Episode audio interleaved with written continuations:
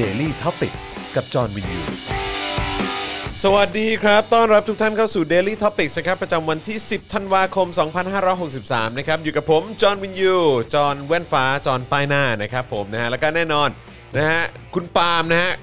ปาล์มท่าแซะนะฮะ หรือปาล์มคนคุกนั่นเอง โอ้ฟิตมาก ฟิตมากนะครับ และขาดไม่ได้เลยนะครับ อาจารย์แบงค์ พลาสมานีออนด้วย สวัสดีครับ ครับผมนะฮะอืม เฮ้ย ยอดเยี่ยมยอดเยี่ยมนะครับอ่ะอยู่ด้วยกันแบบนี้นะครับ5โมงเย็นโดยประมาณนะครับผมนะฮะทาง Daily Topics ของเรานั่นเองนะครับ ใครเข้ามาแล้วก็ขอกรุณากดไลค์นะฮะแล้วก็กดแชร์กันด้วยนะครับผม ครับผม นะฮะคุณชำนาญบอกว่าวันนี้ทันไลฟ์สดครั้งแรก โอ้ ห สุด น ยอด ต้อนรับนะครับ ขอบพระคุณนะครับนะฮะคุณทิชาสวัสดีครับ คุณ Midnight Wolf สวัสดีนะครับนะฮะเอ่อหลาย ๆ คนทยอยเข้ามาแล้ว I love King Kong นะฮะสวัสดีค ครั รั บบ ผม นะฮะคุณวิมลรัตน์บอกว่าไม่มีภาพอ่ะมีแต่เสียงกด refresh เลยครับ แค่นั้นเองฮะ ฮะใช่ครับ ง่ายๆ กด refresh แค่นั้นเองเลยครับ เปิดปิดใหม่ครับ ฮะ ผมนะฮะเออนะฮะคิดว่าทุกอย่างก็น่าจะไม่ไม่ไม่มีปัญหาอะไรนะเออครับผมนะฮะใช่ไหมทุกอย่างมาครบครบหมดครบหมด ครบนะฮะ โอเคครับผมนะฮะ refresh นะครับ มี ผ คน ม บอกว่าเสียงไม่ตรงภาพ refresh อ่า refresh ครับผมนะฮะ ทุกอย่างแก้ได้ รีเฟรชแป๊บนึงนะฮะ ครับผม คืออะไร F5 เหรอใช่ป่ะมันคือ F5 ป่ะ กด F5 เหรอ F5 ใช่ไหม รัวๆเลยครับ เออ F5 รัวๆเลยนะครับผมนะฮะ มีคนบอกว่าคิดถึงพ่อหมอ พ่อหมอ โอ้ ทำอะไรยังไงอยู่บ้างตอนนี้ พ่อหมอวันนี้พาเอ่อลูกชาย อืม นะฮะกับเอ่อพี่โรซี่ ครับ ไปวัดนะฮะ ไปวัดกันอีกแล้ว ใช่คือคือเอ่อลูกชายของพ่อหมอเนี่ยเขาจะเป็นเขาจะเป็นแบบคนที่ชื่นชอบเรื่องของพระพุทธรูป เป็นสายธรรมะ อะไรอย่างงี้คือคือเขาคือคือจะพูดยังไงเดียคือเหมือนแบบ ผมว่ามันคือ อันนี้ตาม อ่า ความเข้าใจผมนะ อ่า คือไม่ได้อินเรื่องศาสนาอะไรหรอก อ่า แต่ว่าอินแต่ว่าชอบเรื่องของแบบว่าเอ่องานปั้นงานประติมากรรม เขาเรียกว่า อะไองงี้ออแบบว่า หลงไหลในความสวยงาม อะไรอย่างเงี้ย อ่า แบบว่าความยิ่งใหญ่ของวัดวาอารามอะไรเงี้ย อ่า เออแบบพื้นพื้นพื้นหินอ่อน อ่า เออเย็นๆอะไรอย่างเงี้ยแล้วเข้าไปแล้วก็มีลมพัดเย็นๆชิวๆแล้วก็มีแบบมีพระพุทธรูปตั้งตระหงานอยู่ อ่า อะไรอย่างเงี้ยเออ ก็คือ เป็น ความสวยงาม นั้น ก็ความอ่าโอ ใช่ เค ใช่ใช่ เป็นกิ๊กพระเครื่องอะไรอย่างเงี้ย อะไรคือคือเออเออคล้ายๆประมาณนั้นน่ะ เฮ้ยแต่ว่าเขา แต่เหมือน แน่นอนนะ แต่เหมือนเหมือนเขาจะอินกับเอ่อพระพุทธรูปแบบใหญ่ ๆ มากกว่าอะไรอย่างเงี้ย อืม เออคือบอกได้เลยว่า พระนี้เป็นพระอยู่วัดไหน ใช่ อะไร ปะ เงี้ยบอกได้เลย ซึ่งจริงๆนน้องกี่ขวบนะ สี่ขวบ ซึ่งเป็นเรื่องที่ตลกมากเลยนะ ล่าสุดที่ที่เราน่าจะถ่ายเทปก่อนหน้าเนี่ย ซึ่งตัวพี่โรซี่ก็พาพาลูกมา อืม ก็คือน้องกระทิงเนี่ย อืม แล้วน้องกระทิง เพราะว่าน้องกระทิงต้องการจะมาดูสร้อยพระที่ผมแขวนอยู่ อ่าอ่าอ่า เพราะว่าเหมือน ใช่ มีคนไป ใช่ บอกว่าผมอ่าแขวนพระของหลวงพ่อปู่วัดกก อ่าอ่า ซึ่งจริง ๆ แล้วก็เป็นอ่าภรรยาผมเช่ามาให้ ครับครับ ตั้งนานแบบหลายปีมากแล้วอะไรเงี้ย อืมอืม แล้วพอน้องเขาจะมาดูเนี่ยผมก็ให้ดูเสร็จเรียบร้อย อืม แล้วน้องก็ถามขึ้นมาคำแรกว่าทำไมไม่ใส่แว่นดำ คือคือประเด็นคือผมไม่คิดว่าเด็กสี่ขวบจะดูพระ อ่าฮะ และสามารถที่จะบอกจุดประสงค์ได้ว่า เออ ลักษณะที่แท้จริงต้องเป็นอย่างไร อ่าคือต้องจริง ๆ แล้วถ้าเกิดว่าเป็นเอ่อพระพุทธรูปที่ ใช่ ที่วัดเนี่ยก็ เออ คือจะใส่แว่นดำด้วย ใช่ แล้วก็จะมีแบบ เออ ว่าแบบว่าคนที่เอ่อไปวัด เอออ อะไรอย่างเงี้ยก็จะในบางครั้งบางคราวก็จะนำแว่นดำมาเปลี่ยนใหม่ให้อยู่เสม อ๋ อ อ เส เห ม ร ออะไรอย่างเงี้ย อ๋อเหรอ พ่อของภรรยาผมก็ทำแบบนั้น อ๋อเหรอฮะ ใช่ เพราะว่า อ๋อ เป็นเป็นแบบเป็นที่เคารพบูชาในพื้นที่มหาชัย เอออารมณ์ว่าเอาแว่นแว่นใหม่ไปถวายอะไร ใช่ อย่างงี้อ่าโอเค เป็นฟิลนั้นไป ก็ดีนะ เออก็ดีก็ดี เออ ก็ดีเออวันนี้ผมก็รู้สึกเอ อก็แบบพอดีทาเอ่อทานข้าทานข้าวกลางวัน คือคือวันนี้ก็ อืม ทีแรกเนี่ยก็จะไปจะไปที่งานเสวนา ครับ ของเอ่อเรื่องของการยกเลิกม .1 ถึง2 อ๋อใช่ นะฮะทีทีแรกก็จะไปกันจะไปกันทั้งหมดเลย อืม นะฮะแต่ว่าพอดีเอ่อติดภารกิจที่บ้านกันนิดหนึ่ง ครั นะ บ ฮะก็เลยแบบว่าไม่สามารถไปได้ แต่ว่าก็วันนี้ก็เราก็เตรียมสเอ่อสรุปกันมาให้นะครับ เกี่ยวกับเนื้อหาทั้งหมดบนเว ครั ที บ นะฮะ อืม จากทุกๆสปีกเกอร์ อืม นะฮะแล้วก็ทุกๆกิจกรร keynote ม speaker คีโนสปีกเกอร์นี่เราจัดมาให้หมดเลย เพราะฉะนั้นวันนี้เข้มข้นแน่นอน รวมถึงเราจะไปย้อนรอยดูความป่าเถื่อนนะครับ แล้วก็ความน่าน่ากลัว ครับ นะฮะของม .112 ที่ สามารถทำลายชีวิตคนคนหนึ่งได้เลยทีเดียว แล้วก็ไม่ใช่ชีวิตคนคนเดียวเท่านั้น ครับ ที่ต้องสูญเสียไป อืม คนรอบข้าเอ่อคนรอบข้างและ อืม คนในครอบครัวก็ได้รับผลกระทบไปด้วย อ่า จากม .112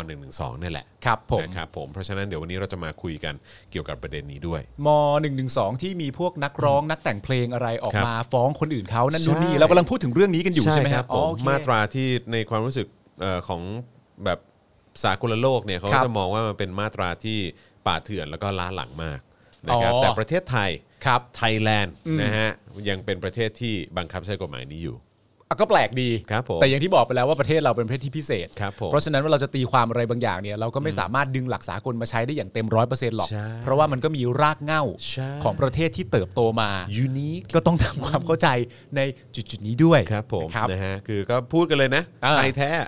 ไทยแท้เหรอวะ ไทยแท้ไทยแท้มันเป็นอย่างนี้อะไรอย่างเงี้ยซึ่งเราก็แบบ ไทยแท้ ยแท้ เหรอวะ แม่งเป็นไงวะกูอยากจะไปถามแบบว่า เออ แบบเอ่อรากเหง้าจริงๆเลยว่า เออ มึงไทยแท้จริงหรือเปล่า คืออันที่เป็นแท้ตอนเนี้ยที่ผมรู้จักอย่างกว้างขวางมากก็คือเนื้อแท้ ครับผม คือร้านของบางโตครับ อันนี้ผมแท้แต่ว่าไอ้ไทยแท้เนี่ยยังไม่ เออ ยังไม่ชัดเจนว่า ครับผม ไทยแท้เนี่ยคือ เออ อะไรถึงเรียกว่าไทยแท้ ครับผม หรือมันคือจิตสำนึกแห่งความเป็นไทย เออ จะย้อมตัวเราให้กลายเป็นไทยแท้ได้ทันที เอออั อันนี้ยังไม่แน่ใจ ครับผม เดี๋ย ครั ว บ ต้อง ผม ลองสืบกันดูนะค เดี๋ รั ย บ วเราว่ากันเดี๋ยวเรา อ่า ว่ากันนะครับนะอ่ะแต่ว่าใครที่เข้ามาแล้วก็ย้ำอีกครั้งนะครับนะช่วยกดไลค์แล้วก็กดแชร์กันด้วยนะครับผมนะฮะแล้วก็ใครที่อยากจะร่วมสนับสนุนนะครับให้เรามีกำลังในการผลิตคอนเทนต์นะครับแล้วแล้วก็รายการมีเนื้อหาให้คุณติดตามแบบนี้ทุก ๆ วันทุก ครั ๆ บ สัปดาห์นะฮะก็สามารถติดเอ่อสนับสนุนเข้ามาได้นะครับทางบัญชีกสิกรไทยนะครับ0698 975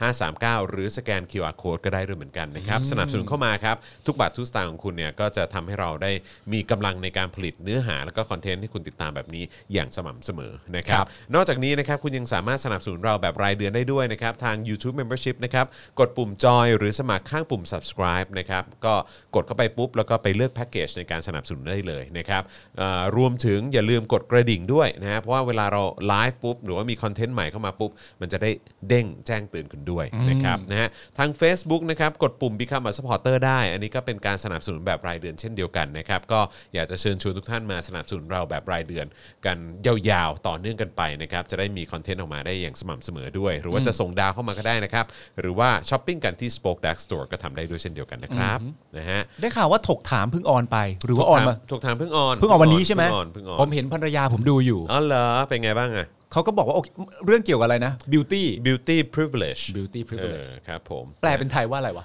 ก็เกี่ยวกับ เกี่ยวกับเขาเรียกว่าอะไรอ่ะ เหมือน สิทธิพิเศษ คือถ้าถ้าเกิดชื่อภาษาไทยนะครับ เทปนี้ อืม ชื่อว่าปัญหา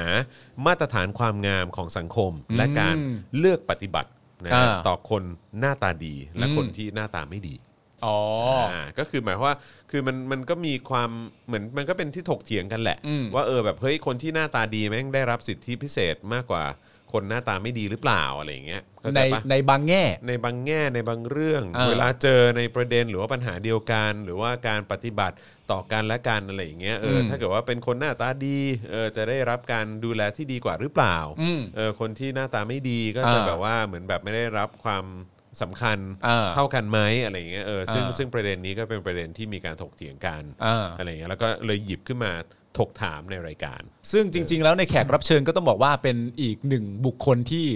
แฟน ๆ รายการเราก็ถามหากันเยอะแยะมากมาย ใช่ใช่ใช่ใช่ ก็คือน้องโฟกัสนั่นเอง มีน้องโฟกัส อ่าน นะฮะโฟกัสก็ถือว่าเป็นเอ่อทีเด็ดเทปนี้เลยนะฮะมีคุณรัศมีแข ครับ ก็มาด้วยคุณแม็กซ์เจนมานะ อืม ก็มาแล้วก็แน่นอนยืนยืนรายการด้วยเอ่อครูลูกกอล์ฟ อืม นะครับแล้วก็พ่อหมอ ครับ คือจริง ๆ เทปเนี้ยผมต้องไป อืม แต่ว่าตอนนั้นป่วย ใช่ ผมจำได้ เออไม่สบาย ก็เลยอด เลยนะครับ เออ แต่ว่าผมเชื่อว่าก็ดีฮะก็คือแบบว่าได้เห็นมุมมองที่หลากหลายดี อืม นะครับผมดีมากดีมากนะครับ อ๋อ นี่หลายคนบอกว่าดูแล้วนะครับผม ดูแล้วใช่ไหมฮะ อ่า เออครับผมขอบคุณมากนะครับนะฮะที่เข้าไปติดตามกันก็อย่างที่บอกครับคือ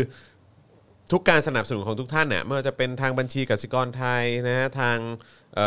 ยูทูบเมมเบอร์ชิพเฟซบุ๊กซัพพอร์เตอร์อะไรต่างๆเนี่ยก็คือเราก็เอามาผลิตเป็นคอนเทนต์ให้คุณได้ติดตามแบบนี้แหละนะครับ อืม ถ้าเกิดชอบก็สนับสนุนกันต่อไปนะครับ ครับ นะฮะ อ่ะโอเคนะครับ ก็ทยอยเข้ามากันแล้วนะครับ วันนี้ใครอยู่ที่ไหนกันบ้าง อืม วันนี้เป็นวันหยุดใช่ไหมเออพวกคุณ วันหยุด ไป ใช่ไหม ไปไหนอะไรกันยังไงหรือเปล่าอะไรอย่างเงี้ยก็อัปเดตกันมาได้นะครับ ใครที่ไปร่วมงานเสวนาที่อนุสรณ์สถาน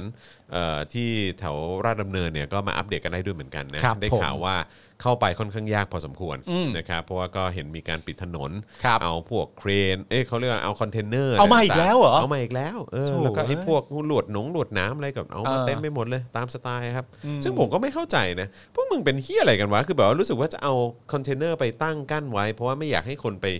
ยื่นเรื่อง เอ่อการยกเลิกม .112 ใช่ไหมที่ อืม UN มั้งถ้าเกิดผมจำไม่ผิด อืม แค่นั้นเลยเหรอ เพราะ UN อยู่แถวนั้นไง เออ แล้วรู้สึกเขาจะเอาคอนเทนเนอร์ไปตั้งกั้นไว้ด้วยตรงนั้นนะ แล้วก็ซึ่งผมก็ไม่เข้าใจว่า คือมึงจะทำไปทำไมวะ ตลกมากเลยเนอะ ตลกมาก คือความ คือคือผมรู้สึกว่ามันคือถ้าถ้าใช้คำภาษาอังกฤษก็คือ childish อะคือหมายความว่า เออเออ คือมัน เออ มันมันเหมือนเด็กเล่นน่ะ เออ คือเหมือนแบบประมาณว่าสู้ไม่ได้ คือยังไงก็ตามกูต้องขอขวางกูต้องขอกั้นไว้ก่อนอะไรอย่างเงี้ย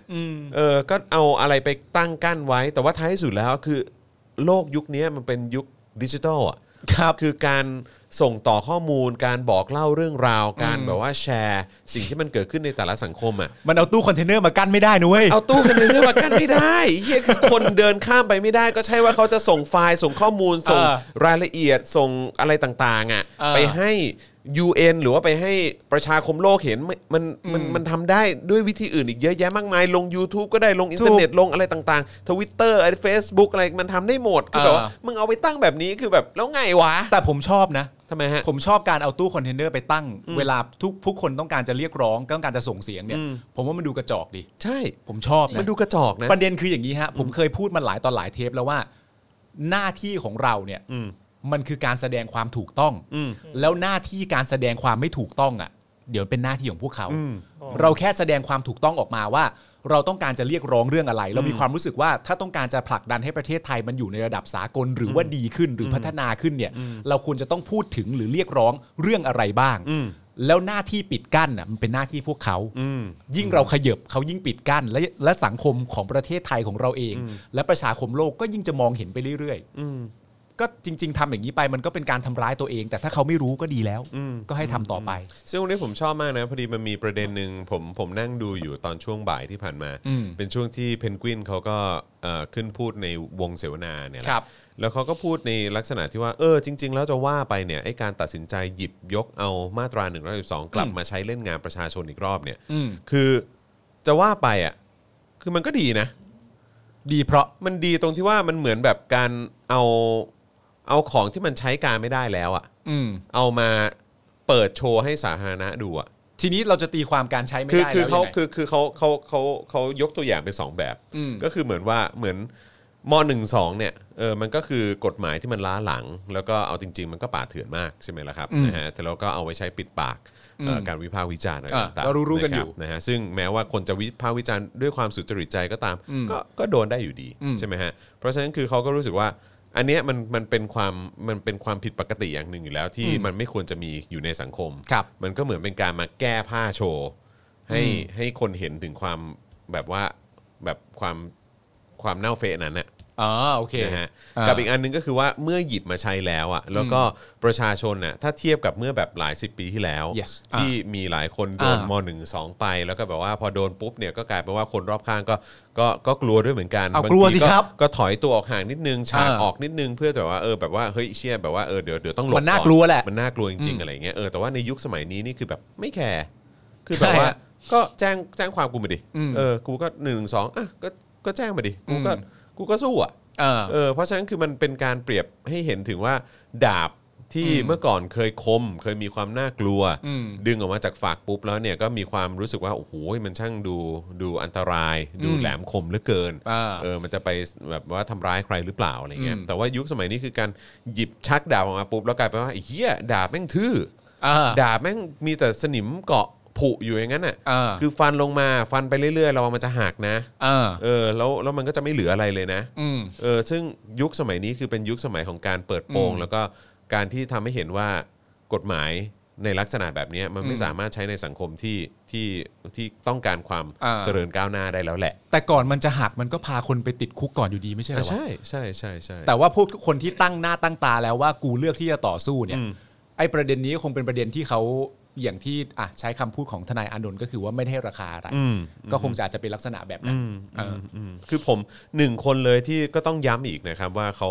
เขาถือว่าเป็นแรงบันดาลใจให้กับใครหลายต่อหลายคน แล้วก็เป็นแรงบันดาลใจให้กับการต่อสู้ของคนรุ่นใหม่ด้วย อืม ที่ต้องยกให้เลย อืม นะฮะก็คือคุณไผ่ ใช่ครับ คุณไผ่ดาวดิน เพราะโดนไปแล้ว เพราะโดนไปแล้วแล้วโดน สอง ไปแล้วถึง ปี สองปีด้วยกันนะครับแล้วการที่เขากล้าออกมาเดิน อืม แล้วก็บอกว่ากูไม่กลัวกูจะ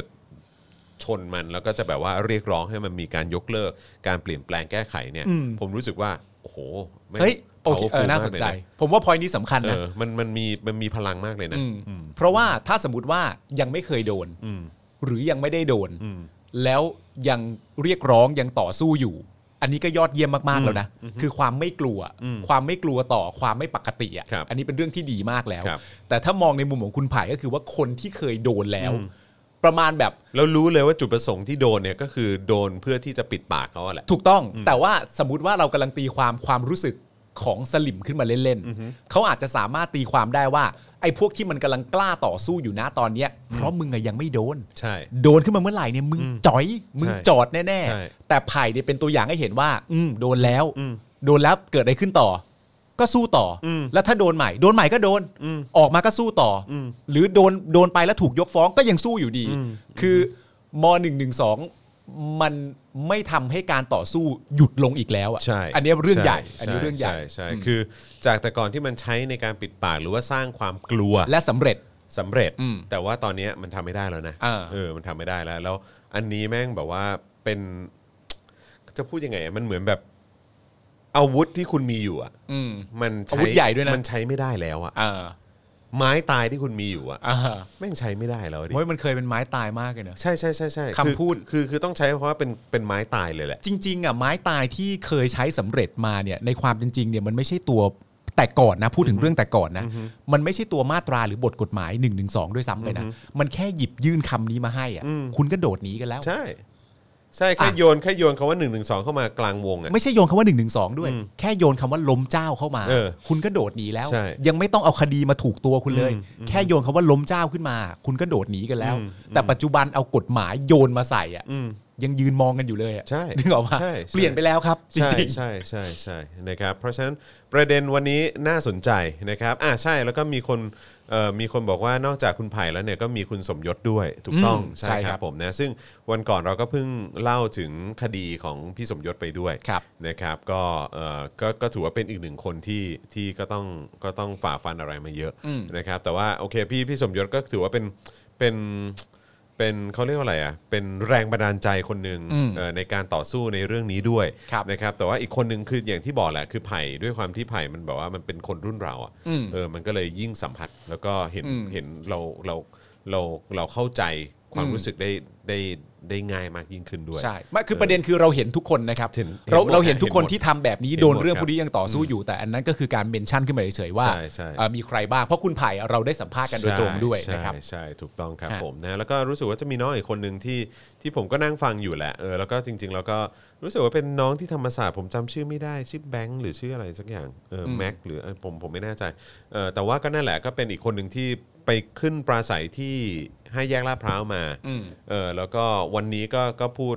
ใกล้ๆกันใกล้ๆกันพอดีผมดูไม่จบ อืม นะฮะแต่ว่าก็ใกล้ๆกันคือคือก็พูดเล่าถึงเหตุการณ์ว่าการขึ้นเวที ครั้งแรกของเขาเนี่ยก็นำพาไปสู่การโดนมาตรา 112 เลย ครับ นะครับก็ก็กลายเป็นว่าก็โดนคดีนี้ไป แล้วก็ทั้งทั้งที่เป็นการพูดถึงหลักสากลนะเกี่ยวเรื่องของการใช้อำนาจอะไรต่างๆ ของสถาบันกษัตริย์อะไรแบบเนี้ยนะฮะก็โดน อืม 112 แล้วก็พ่อกับแม่ก็ตัดตัดพ่อตัดลูก อ๋อเหรอ แล้วก็ไล่ออกจากบ้าน อ๋อ อะไรอย่างเงี้ยนะครับนะซึ่งก็ซึ่งก็เป็นเรื่องที่น่าเศร้านะครับที่ อ๋อ ต้องเห็นสิ่งแบบนี้เกิดขึ้นกับคนรุ่นใหม่นะฮะที่ออกมาเรียกร้องอะไรที่มันเป็นเหตุเป็นผล อืม แล้วก็ถูกต้องไปตามหลักการสากล อืม นะครับแล้วก็พยายามจะนำประเทศไทยเข้าสู่ความเป็นอารยะ และความเป็นสากลมากยิ่งขึ้น แต่กลับกลายเป็นว่าโดนคดี อืม แล้วก็พ่อแม่คนในครอบครัวก็ก็ตัดความสัมพันธ์ไป อืมซึ่งณตอนนี้สิ่งที่มันเกิดขึ้นในประเทศไทยเนี่ยถ้าจะให้ตีความกันจริง ๆ สิ่งที่อาจจะเกิดขึ้นมานานแล้วก็ได้ แต่ตอนนี้เห็นชัดๆเนี่ยก็คือว่าประชาชนด้วยกันเรียกร้องให้ดำเนินการใช้ม .112 กับประชาชนอีกฝั่งหนึ่ง ใช่ แปลกนะ ประชาชนด้วยกันแท้ๆเนี่ย ใช่ แปลกเนอะ อืม เออพี่ลึกดีเหมือน แปลกัน ก นะฮะ จริงแต่ว่าก็ก็ผมว่าอันนั้นอันนั้นมันเป็นความแปลกประหลาดอยู่แหละ ก็คืออ ม แบบว่าก็คือเขาไม่รู้เหรอ ว่ายิ่งใช้แบบเนี้ยมันยิ่งทำให้สิ่งที่เขาพยายามพยายามจะรักษาปกป้องหรือเชิดชูเนี่ย ครับ แม่งเสื่อมลงไปเรื่อย อ๋อจริง ๆ ถ้าถ้าจะตีความเรื่องเขาไม่รู้เหรอเนี่ย โอ้พูดกันเป็นวันเลยฮะว่าเขาไม่รู้อะไรบ้างอ่ะ ๆ เออแต่แต่คือผมกำลังคิดอยู่ว่า คือเขาไม่รู้หรือเขาคิดว่าคือถ้าทำแบบนี้แหละเออก็จะสร้างความยำเกรงได้ หรือว่าจริง ๆ คือ หรือเขาจินตนาการไม่ออกวะ กูว่ามันเหมือนก็คือคนหลาย ๆ ครั้งที่มันเกิดขึ้นคือ คนที่เชียร์ฝั่งไหนอ่ะก็จะเป็นเหมือนบุคคลชั้นนำที่เขาเชียร์นึกภาพออกไหมนึกออกปะคนชั้นนำของเขายังมีความรู้สึกว่า ฉีดน้ำใส่ประชาชนกลัวแน่ ไม่กลัวเหรอ เพิ่มสารเคมีลงไปสิ เพิ่มแก๊สน้ำตาเข้าไปสิ เดี๋ยวมันก็หนี อืมแล้วก็นำพาไปสู่กระสุนจริงอะไรอย่ง นำ เงี้ย พาไปสู่กระสุนจริงคำนี้เราก็เราก็สามารถพูดเหมือนกันว่า เขาไม่รู้จริง ๆ เหรออว่าทำแบบนั้นแล้วเนี่ย รั้งแต่จะพาจำนวนประชาชนออกมาเยอะขึ้นคำตอบก็คือ อาจจะไม่รู้ หรืออาจจะรู้แต่เลี่ยงไม่ได้ ก็ต้องทำอยู่ดี เขาไม่รู้เหรอว่า จับแกนนำไม่ส่งผลอะไร อืม เขาไม่รู้หรือว่า การเอาตู้คอนเทนเนอร์มากั้น การปิดปาก การสร้าง I.O. ขึ้นมา การอะไรต่างๆกันานะ เขาไม่รู้หรือว่าเหล่าเนี้ยมันยิ่งทำให้ทุกอย่างมันย่ำแย่ และยิ่งทำให้ทุกอย่างมันศักดิ์สิทธิ์น้อยลงไปทุกทีเนี่ย ถ้าจะพูดเรื่องเขาไม่รู้เหรอเนี่ย ตั้งเป็นท็อปปิกใหม่ขึ้นมาได้เลยอะ ไม่เพราะ ชื่อท็อปปิกเขาไม่รู้เหรอ เพราะเพราะผมสงสัยไงว่าคือแบบว่าเชี่ยจริงเหรอวะมึงไม่รู้เหรอวะว่าทำอย่างเงี้ยแม่งเสื่อมลงเรื่อยๆนะแล้วไอ้สิ่งที่มึงพยายามจะปกป้อง พยายามจะบูชาเชิดชู แล้วก็พยายามจะบอกให้คนอื่น แบบว่าคิดเหมือนตัวเองอ่ะ อืม คือแบบมันยิ่งมีแต่จะแย่ลงเรื่อยๆแย่ลงเรื่อยๆอะคือ เออ มึงจินตนาการไม่ออกหรือว่าอะไรวะ อ่ะคุณ ห ผู้ รือว่า ชม หรือว่ามีความรู้สึกว่า ถ้ามันจะแตกหักก็แตกหักกันไปเลยข้างนึง หรือไม่ได้คิดไปไกล ตายกันไป ถึงข ก็ ดเล ตายไปข้างนึงไปเลย หรือหรือ แล้วก็ เขาอ่า ใครใครที่แข็งแกร่งกว่าก็อยู่รอดกันไป ซึ่งกูมั่นใจว่าพวกกูแข็งแกร่งกว่า กู ก็ ก็จะอยู่รอด เขาก็ควรจะเป็นอย่างนั้น เขาคงคิดอย่างนั้นเนอะ แต่ว่าผมอาจจะผมอ่ะอันนี้ผมอาจจะคิดแคบไปก็ได้ แต่ผมมีความรู้สึกว่าบางทีเขาอาจจะไม่ได้มองไกลขนาดนั้น อืม เขาอาจจะมองในแง่ของตรงไปตรงมาเลยก็ได้ว่า พบเจอผู้ทำผิดก็ต้องทำแบบนี้เท่านั้น แค่นั้นเอง ไม่ได้คิดไกลไปถึงขนาดว่า แต่เขาแต่นั่นคือเขาเขาก็ไม่คิดต่อไง ก็ใช่ไง ว่าเขาไม่คิดต่อว่ามันผิดจริงเหรอวะ สำหรับเขา เข้าใจปะ กูกูในฐานะกูนะ กูมีความรู้สึกว่าสำหรับเขาเนี่ยเขามีความรู้สึกเป็นที่เรียบร้อยแล้วว่าผิดจริง ใช่ แต่คือปัญหาก็คือไอ้คนพวกเนี้ยไม่งไม่ถกเถียงไง ถูก เออไม่มา เออ ถกเถียงว่าเฮ้ยจริง ๆ แล้วอ่ะ เออ คือแบบว่ามันผิดจริงเหรอวะ อ่า เข้าใจป่ะการวิพากษ์วิจารณ์แม่งผิดจริงเหรอวะ หรือว่า อ๋อ การที่บอกว่าแบบเงินน่ะเงินของเขาเงินของอย่าไปยุ่งเงินของท่านอะไรเงี้ย อ่า ซึ่งแบบว่าอ่ะงั้นมานั่งเถียงกันก่อนมานั่งเคลียร์กันก่อน อ่า ดีกว่า เปิดพื้นที่ให้กูเถียงด้วยนะ อ่า ไม่ใช่ว่าแบบว่าพูดได้ไม่เต็มปากเต็มคำอีกนะ อ่า เข้าใจป่ะแล้วก็บอกเฮ้ยอะไรโหมันก็พูดได้แค่เท่านี้ตามกฎหมายดิ อ่า ก็เอาก็นี่ก็ย้อนกลับไปที่กฎหมายว่ามัน มัน แฟ ดี ร์ห ไหม รือเปล่า อ่ะมันถูกไหม มันถูกต้องหรือเปล่า อ่า ซึ่งพวกนี้ก็แบบว่า ก็ให้คำตอบกูไม่ได้อยู่ดี อ่า อะ มัวแต่ไปหลบอยู่ในหลืบ แล้วก็ใน อ่า พื้นที่ที่ตัวเองก็ก็ไม่มาอธิบายไม่มาเคลียร์ อ่า ไม่มาแสดงความชัดเจนได้สักทีอ่ะ ไม่แต่ว่าคุณพูดเรื่องนี้มาเนี่ยสนุกมากเลยนะ เพราะผมมีความรู้สึกว่าผมในระยะเวลาที่ผ่านมาเนี่ย ผมนั่งเฝ้าดูโซเชียลแล้วก็นั่งนั่งเฝ้าดูคอมเมนต์ อืม จากช่องที่ผมชื่นชอบ ครับ นั่นก็ ผม คือโอ้เชียเนชั่นแม่งจบแล้ววะ เออ แม่ง ตอนตอนนี้ตอนนี้ดูอะไรฮะ ดูนิวสิบแปด ดูสิบแปด แต่แต่ผมไม่รู้ว่า เออ คุณจรอาจารย์แบงค์หรือคุณผู้ชมรู้สึกเหมือนผมหรือเปล่า แต่ผมมีความรู้สึกว่าณตอนนี้ในประเทศเราที่มันเกิดขึ้นน่ะ ครับ มันมีอยู่ประมาณ3คาแรคเตอร์ที่หายไปจากประเทศเรา คือ ซึ่งผมไม่รู้ว่ามันหายไปได้ยังไงสองคาแรคเตอร์แรกเนี่ย เราเคยพูดถึงกันในรายการแล้ว นั่นก็คือตอนที่ผมถามคุณกับคุณผู้ชมว่า ลองตามหามาให้หน่อยได้ไหมอะคนที่ใส่เสื้อเหลือง จงรักภักดีต่อสถาบันพระมหากษัตริย์ เชิดชู ดีงาม แต่มีความรู้สึกว่าปฏิรูปได้ อืม ปฏิรูปเพื่อให้คนที่ยังไม่เห็นเหมือนที่เราเห็น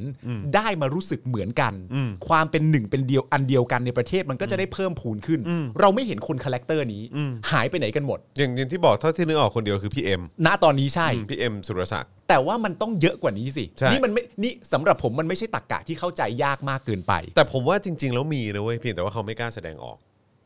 แค่นั้นเองเหรอ ใช่ เพราะว่าเพราะว่ามีเยอะ อ่า เพราะว่าอย่าลืมว่าพวกซอมบี้เสื้อเหลือง อ่า ที่แบบว่าอัลตราโรยัลิสที่ไม่ฟังเฮี้ยหาอะไรเลย อืม ก็มีเยอะ เออ เออแต่ว่าผมเชื่อว่าประเทศนี้ก็ อืม ก็น่าน่าน่าจะยังคงมีคนที่ มีเหตุมีผลนะ เอออ อยู่บ้าง งั้นประเด็นก็คือแสดงออก แต่ ซะห ว่า น่อยไหม แต่ว่า ฮะ ไม่กล้าออกมา ก็ควรจะแสดงออก อ๋อ กั แน่ สักห น ย อ ไหม น นะ คือผมก็เห็นด้วยว่าควรจะแสดงออก อ่า แต่คือแบบว่าก็ถ้าคุณทำอย่างนี้คุณก็คุณก็เป็นส่วนหนึ่งของปัญหา เอ่อออันคาแรคเตอร์ที่ 2 ก็คืออันที่ผมเมนชั่นไปเมื่อครั้งที่ผ่านมาเรื่องชุดไพรเวทกับชุดยูนิฟอร์ม ครับ ที่ผมบอกว่าถ้าผมย้อนกลับไปได้ หรือเหมือนที่หลาย ๆ คนคิดว่าถ้าย้อนกลับไปได้ ก็อาจจะแต่งยูนิฟอร์มอยู่ดีนั่นแหละ แต่มีปัญหาอะไร เกรี้ยวกราดหรือโกรธเกรี้ยวอะไรกันนักหนา กับคนที่เขาเรียกร้องว่าจะใส่ชุดไพรเวท อืม ไม่เห็นน่าจะมีปัญหาอะไรตรงไหนเลย อืม คนคาแรคเตอร์เนี้ยหายไปไหน อืม คนที่กูจะใส่ชุดยูนิฟอร์ม แล้วกูก็อยากให้ลูกของกูเนี่ยใส่ชุดยูนิฟอร์มด้วย แต่ก็สามารถรับฟังข้อเรียกร้องของคนที่เขาต้องการจะเรียกร้องสิทธิของตัวเองในการจะแต่งกายอย่างไรก็ได้ ก็สามารถจะรับฟังได้ คนคาแรคเตอร์นี้หายไปไหน อืม มันไม่มี อืม อันที่สามคาแรคเตอร์ที่สาม อืม อันเนี้ยเป็นอันที่ผมแปลกใจที่สุด อืม คือคาแรคเตอร์ของคนที่คาแรคเตอร์ของคนที่เอ่อจงรักภักดี อืม ต่อสถาบันพระมหากษัตริย์ อืม แล้วก็ใส่เสื้อเหลือง อืม เป็นคนดี อืม บลาบลาบลาอะไรต่างๆกันานาก็ว่าไป แต่เห็นด้วยมากๆ กับการที่ทรัพย์สินส่วนพระมหากษัตริย์เนี่ยต้องได้รับการตรวจสอบ อืม เพราะ อืม ต้องการจะเอาข้อมูลเหล่านั้นน่ะมากระแทกหน้าไอ้พวกม็อบชั่ว อืม กระแทกหน้าพวกมัน อืม ไอคนที่ไม่รู้จักคิด ไอพวกเด็กเปรตไอพวกเด็กเลวแทบจะรอไม่ไหวเลยเพราะในไมเซ็ตคุณเนี่ยไม่ว่าจะตรวจสอบสักกี่ครั้ง ทุกอย่างต้องซื่อตรง ทุกอย่างต้องโปร่งใส นั่นคือสิ่งที่คุณรู้สึก เมื่อคุณรู้สึกแบบนี้เสร็จเรียบร้อยเนี่ย ผมมีความรู้สึกว่า มันควรจะมีคนที่เป็นคาแรคเตอร์ว่า แทบจะรอไม่ไหว ให้การตรวจสอบเนี่ยเกิดขึ้นเร็วๆ เมื่อตรวจสอบและทุกอย่างโปร่งใสเนี่ยจะได้กลับมาใส่ไอ้พวกม็อบเพี้ยนี่ให้แม่งเละเทะไปสักทีคาแรคเตอร์เนี่ยหายไปไหน อืม แปลกปะ ผมพยายามนึกอยู่ว่ามีอยู่เปล่าวะ กูไม่เห็น ประเด็นคือกูอะไม่เห็น ก็ก็ถ้าไม่เห็นก็อาจจะตีความอีกอย่างได้ว่า ไม่มีคนประเภทนี้ ไม่ทราบ อันนั้นอาจจะตื้นเขินเกิน เพราะ ไป ว่าเพราะว่าผมแค่มีความรู้สึกว่ากูว่ารู้อ่ะ กูว่ามึงรู้อ่ะ ว่ามันไม่แบบ มันไม่ได้ ถ้าตรวจก็เจออะไรเยอะอะ เออ เออ ใช่ไหม เข้าใจเข้าใจเข้าใจ ก็อาจจะเป็นอย่างนั้นก็ได้ เหมือนเหมือนกับคนที่บอกว่าแล้วไปตรวจลุงตู่ใช่ไหม อะไรอย่างเงี้ยซื่อตรง เออ ทุกอย่างนี่ไงหรือว่าเขาตรวจแล้วไง อ่า ก็นี่ไงก็เป็นองค์กรของภาครัฐเป็นคนตรวจไง อืม แต่คือแบบว่าพอบอกว่าอ้าวแล้วให้ให้องค์กรที่มันเป็นเหมือนหน่วยงานกลางตรงกลาง อ่า อะ่ะที่เป็นตัวแทนของภาคประชาชนเข้าไปตรวจจริง ๆอะ่ะ เออ เออจะให้ไหมล่ะ ไม่ให้ ก็แบบว่าก็ตรวจไปแล้วไง เออ อะไรอย่างเงี้ยซึ่งผมมีความรู้สึกว่า ใครตรวจตรวจเอง ก็ขมอนก็คือแบบว่าก็รู้ๆกันอยู่ อ่า ว่าปลายทางแม่งคือแบบว่า โอ้ยมีแต่ทีเด็ดอยู่ข้างในนั้นเต็มไปหมดเลย หรือว่าประเด็นที่คุณจะพูดมันหมายถึงว่า ในความเป็นจริงแล้ว การที่ผมกำลังถาถามหาสามคาแรคเตอร์เนี่ย อืม แล้วมันเหมือนเราไม่เห็นหรือมันไม่มีอยู่เนี่ย จริง ๆ มันมีเหตุผลประกอบว่าทำไมมันถึงไม่มี ใช่ผม อย่าง ว่า นั้น ผ ใช่ไห ม ม ว่าผมว่ามันน่าจะ โอเค เป็นอย่างนั้นผมว่ามัน อ่า น่าจะเป็นอย่างนั้นนะครับ น่าสนใจน่าสนใจนะครับนะฮะ คุณนายแมวบอกว่าคนแบบที่หนึ่งที่สองและที่สามคือคนคนเดียวกันครับ เออ เออว่ะ ก็ก็ก็มองอย่างนั้นก็ได้นะ เออ เออก็มองอย่างนั้นได้อีกนะอืมนะครับผมนะฮะ เออถ้าคุณผู้ชมเจอคาแรคเตอร์อย่างที่ผมบอกเนี่ย ลองส่งเข้ามาพูดคุยกันหน่อยว่า ใช่ เขารู้สึกอะไรยังไง แล้ กั วน เขา บ้าง สน นะฮะ ใจไหมเขาสนใจอยากจะมาออกรายการไหม เออ นะฮะแล้วก็ออกแบบแบบปิดหน้าปิดตาก็ได้นะ ได้สิ จัด ครับ เสียงให้ด้วยนะ เออ เออเพียงแต่ว่าอยากจะฟังไงฮะ เออ ว่ามันมีคนแบบนี้อยู่จริง ๆ หรือเปล่า อืม แล้วแล้วคุณคุณกล้าที่จะออกมาไหมกล้าที่จะออกมา แสดงออกไหมว่ามีคนแบบพวกคุณน่ะอยู่นะ ใช่ เออซึ่งผมว่ามันดีนะ อืม ผมว่ามันดีนะ คือจริง ๆ ตอนนี้ที่ทางรายการหรือหรือกระทางคอนเทนต์ที่คุณจอนกำลังทำอยู่ที่เราตามหามากๆไอ้ไอ้เรื่องการสัมภาษณ์ I.O. นี่เราไม่ได้พูดเล่นนะครับ ถ้ามีโอกาสได้สัมภาษณ์จริง ๆ เราก็อยากคุยจริง ๆ นะฮะ ใช่ใช่ ปิดหน้าปิดตาดัดเสียงให้เลยอ่ะ นี่เออคุณคุณชลทิพย์พิมพ์ว่าอะไรนะเมื่อกี้เออคุณชลทิพย์ขึ้นขึ้นไปข้างบนนิดนึงปุ๊บอ่านั่นนั่นนั่นน่ะบอกว่ามีค่ะแต่แฝงอยู่ในกลุ่มปลดแอกนี่แหละ ตรวจไปเลย ถ้ามันจะถ้ามันไม่จริงจะได้คืนความบริสุทธิ์ให้กับผู้ถูกกล่าวหาด้วยเออ ครับ ใช่ ใช่ครับ ถูกต้องเห็น ใช่ ด้วย ครับ เลยครับ เห็นด้วยเลย อืม คือแบบว่าเป็นสิ่งที่ใช่เลยครับ ใช่ครับ เออครับ ผมนะฮะ อ่ะโอเคนะครับก็เดี๋ยวสัก 4 ล้านเดี๋ยวเราจะเข้าเนื้อหากันนะครับ ครับ อย่าลืมว่าวันนี้เราจะคุยกันเกี่ยวกับประเด็นการยกเลิกม .112 นะครับเอ่อซึ่งก็เป็นสิ่งที่พวกเราเองก็ก็ อ่ะสำหรับผมเองอ่ะผมคนหนึ่งก็รู้สึกเอ่อรู้สึกเห็นด้วยมากว่าควรจะยกเลิกซะ อืม นะครับเพื่อเพื่อความเป็นสากลนะครับ ครับ เพื่อความเป็นอารยะประเทศ อืม นะครับนะฮะคือจะได้ไม่ถูกมองว่าเป็นประเทศที่ล้าหลังแล้วก็ป่าเถื่อน อืม นะครับอันนี้เป็นสิ่งที่สำคัญนะครับเดี๋ยวเราจะมาคุยกับเอ่อเดี๋ยวเราจะคุยประเด็นในสิ่งที่เขามีการเสวนา แล้วก็หยิบยกขึ้นมาพูดคุยกันในวงเสวนาวันนี้นะครับที่อนุสรณ์สถานนะครับเอ่อแล้วก็เดี๋ยวเราจะย้อนรอย คดีนะครับม .112 ที่ทำลายชีวิตคนนะฮะคนร่วมชาติเราเนี่ยแหละ คนไทยด้วยกันกับเราเนี่ยแหละนะครับแล้วก็ทำลายชีวิตของคนรอบตัวเขาไปด้วยเหมือนกันนะฮะว่าว่าเป็นอย่างไรเดี๋ยวเราจะไปย้อนรอยกันนิดหนึ่งนะครับนะฮะแล้วก็มีประเด็นไหนอีกนะเดี๋ยวกันนะ วันนี้ผมเตรียมมาเยอะอ๋อแล้วก็ต่อเนื่องจากเมื่อวานนิดหนึงเมื่อวานเราคุยเกี่ยวกับเรื่องของการทำหน้าที่ปราบคอร์รัปชันที่ดีดีๆ อ่า ของประยุทธ์จันทร์โอชา อ๋อไอ้คนเก่ง ะฮะเออที่แบบสถิติแบบว่า แบบแปลกจังเนอะ อ่า มุ่งมั่นตั้งธงเข้ามาจะปราบคอร์รัปชัน ครับ แต่ทำไมแบบสถิติมันแย่ลงแย่ลงแย่ลง ทุกปีเลย มันสวนทางกันอ่ะ สวนทางกัน มันสวนทางกับ ะค เจ รับ ตจำนง ใช่ มันก็มีได้ 2 ประเด็นหนึ่งก็คือว่าไม่มีความสามารถ ครับ ที่จะทำตามเจตจำนงตัวเองที่ตั้งไว้ ใช่ หรืออีกคำพูดหนึ่งก็คือกระจอก กระ นั่น จ เอ อก ง ถูกต้องครับผม หรืออีกประเด็นหนึ่งก็คือว่าไม่ได้ตั้งใจจะทำตั้งแต่แรก อ่าถูกอง แต่ไม่ว่าจะมุมไหน ก็เฮียอยู่ ครับผมนะฮะซึ่ง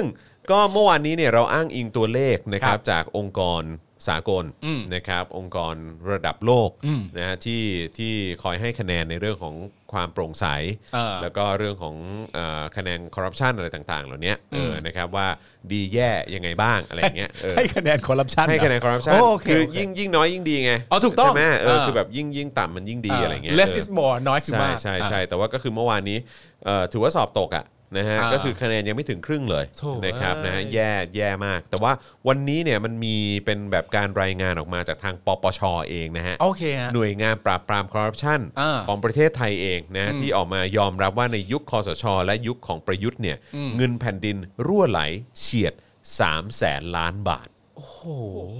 3 0 0แสนล้านบาทนะครับ อะไรวะเนี่ย รั่วไหลจากการคอร์รัปชันเนี่ยนะฮะในยุคของคอสช อ่า และยุคของประยุทธ์นะฮะ อ่า สามแสนล้านบาท มันมีที่มาที่ไปอย่างไร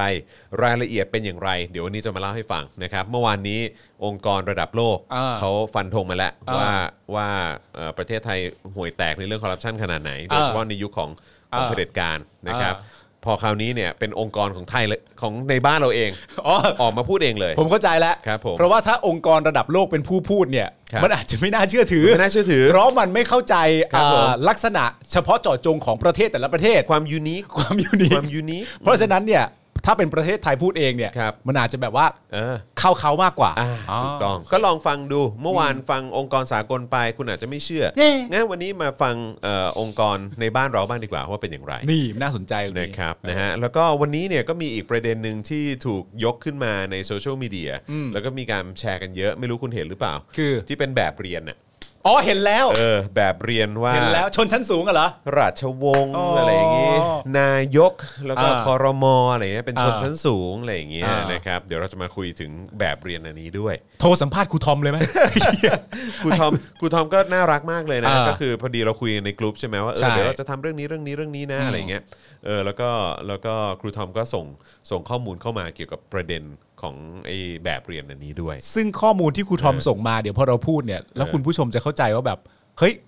กูว่าแม่งแย่กว่าเดิมอีก เออใช่ใช่ถูกต้องครับผมนะฮะอ่าโอเคนะครับจะ 4 ล้านแล้วนะครับย้ำอีกครั้งหนึ่งนะครับถ้าอยากจะ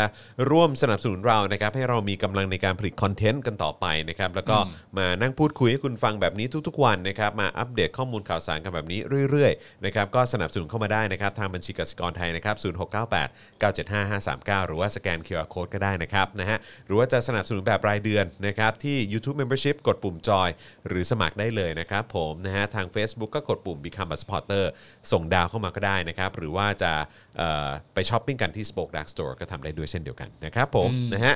อ่ะโอเค เริ่มกันที่ประเด็นไหนก่อนดีเนาะ ได้หมดเลยฮะ นะครับนะฮะก็เอ่อวันนี้ พูดถึงกิจกรรมวันนี้ละกันเนาะ อ่า นะครับพูดถึงกิจกรรมวันนี้หน่อยละกันนะครับ กิจกรรมก็จริงๆมีหลากหลายเหตุการณ์นะครับเอ่อผมจะหยิบขึ้นมาประมาณสักเอ่อสามประเด็นละกันนะฮะก็คือหนึ่งเนี่ยก็คือกลุ่ม 24 มิถุนาเพื่อประชาธิปไตยเขา จะไป UN นะ ค ฮะ รับ เพื่อยื่นเรื่องการยกเลิก1นึ อืม อันนี้เรื่องหนึ่งนะครับ แล้วก็วันนี้ก็มีเรื่องของการเสวนามาตรา 112 ในงานยกเลิก 112 สิ แล้วเราจะเล่าให้ฟังนะครับ อ่า อันนี้เราก็สรุปเนื้อหามาให้แล้วนะครับแล้วก็มีอีกประเด็นหนึ่งนะฮะที่ที่วันนี้ก็เกิดเกิดขึ้นด้วยเหมือนกันก็คือการการเคลื่อนไหวนะฮะของฝั่งเอ่อกาด vivo อ่าโอเค นะครับที่มีการไปเผชิญหน้ากับทางเจ้าหน้าที่ตำรวจด้วยนะฮะในการที่พยายามจะเปิดทางให้ประชาชนสามารถเอ่อเดินทางแล้วก็เอ่อแบบสัญจรอะไรได้ด้วยเหมือนกันนะครับนะฮะอ่ะงั้นเราเริ่มกันที่เรื่องของกลุ่ม 24 มิถุนาเพื่อประชาธิปไตย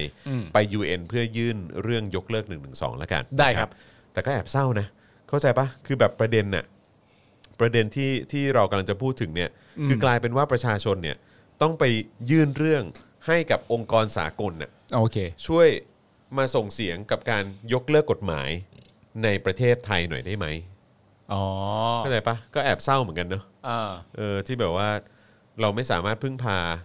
พวก อืม ตัวแทนประชาชน อืม ที่อยู่ในสภา อ่า ให้จัดการเรื่องกฎหมายตัวนี้ไม่ ที่ ได้เลย ที่เป็นบุคคลที่มีอำนาจ ใช่ เพียงพอที่เราจะสามารถเรียกร้อง พึ่งพาได้ พึ่งพาหรือเรียกร้องเรื่องเหล่านี้ได้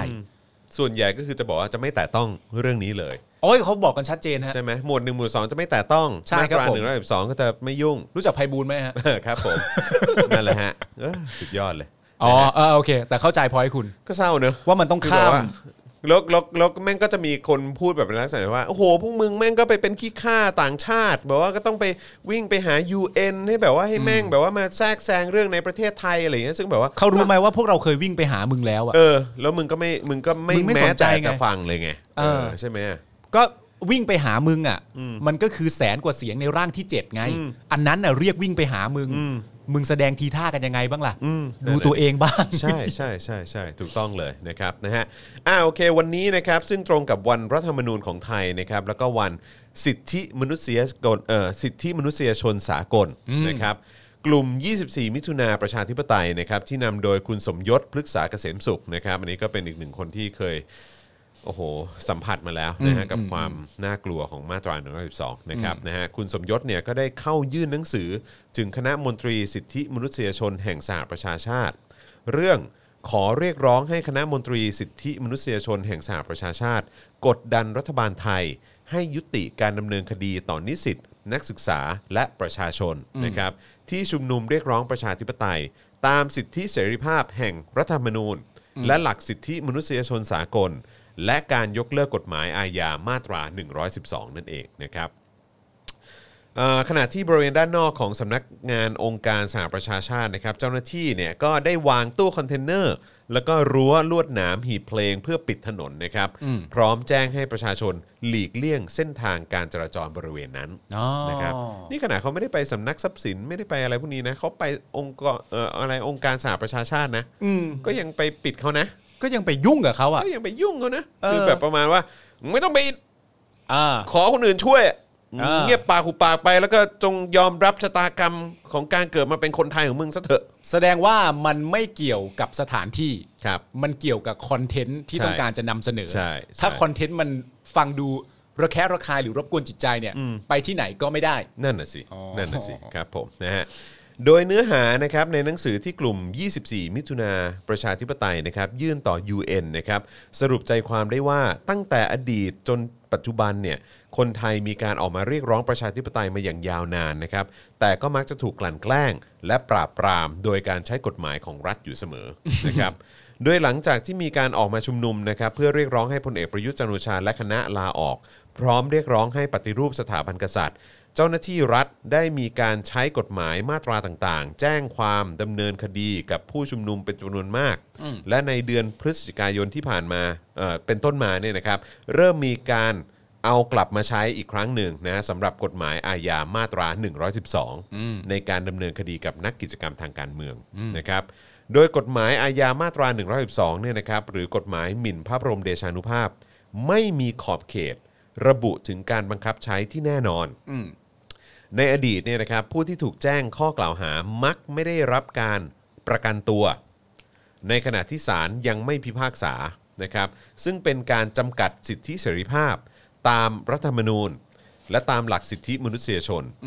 รวมไปถึงบทบัญญัตินี้นะครับยังเป็นการจำกัดสิทธิเสรีภาพในการวิพากษ์วิจารณ์ประมุขของรัฐ และสถาบันกษัตริย์ อันเป็นสถาบันทางการเมืองหนึ่งของรัฐอีกด้วยนะครับหึอะไรอ่ะ ผมอ่านผมฟังแล้วผมงง ทำไมอ่ะว่า ว่าตรงที่บอกว่ากษัตริย์เป็นส่วนหนึ่งของการเมืองอ่ะ อ๋อ อืม ไม่ก็ ก็ตามความเป็นจริงแล้วอะ อืม ตามความเป็นจริงแล้วอะในประวัติศาสตร์ที่ผ่านมา แม้ว่าเขาจะบอกว่า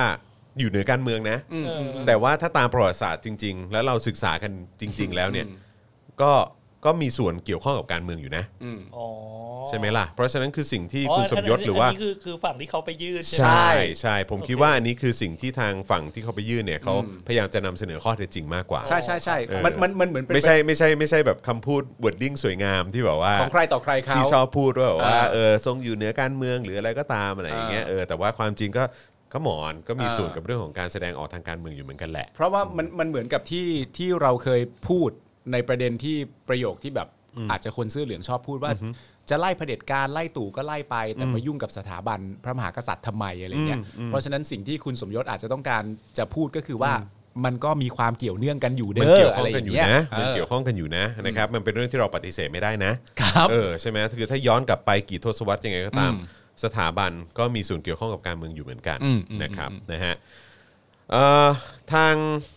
ทางผู้ชุมนุมนะครับ จึงขอเรียกร้องให้คณะมนตรีสิทธิมนุษยชน แห่งสหประชาชาติกดดันรัฐบาลไทย ให้ยุติการดำเนินคดีต่อผู้ชุมนุม เรียกร้องประชาธิปไตยตามสิทธิเสรีภาพแห่งรัฐธรรมนูญ รวมถึงการยกเลิกม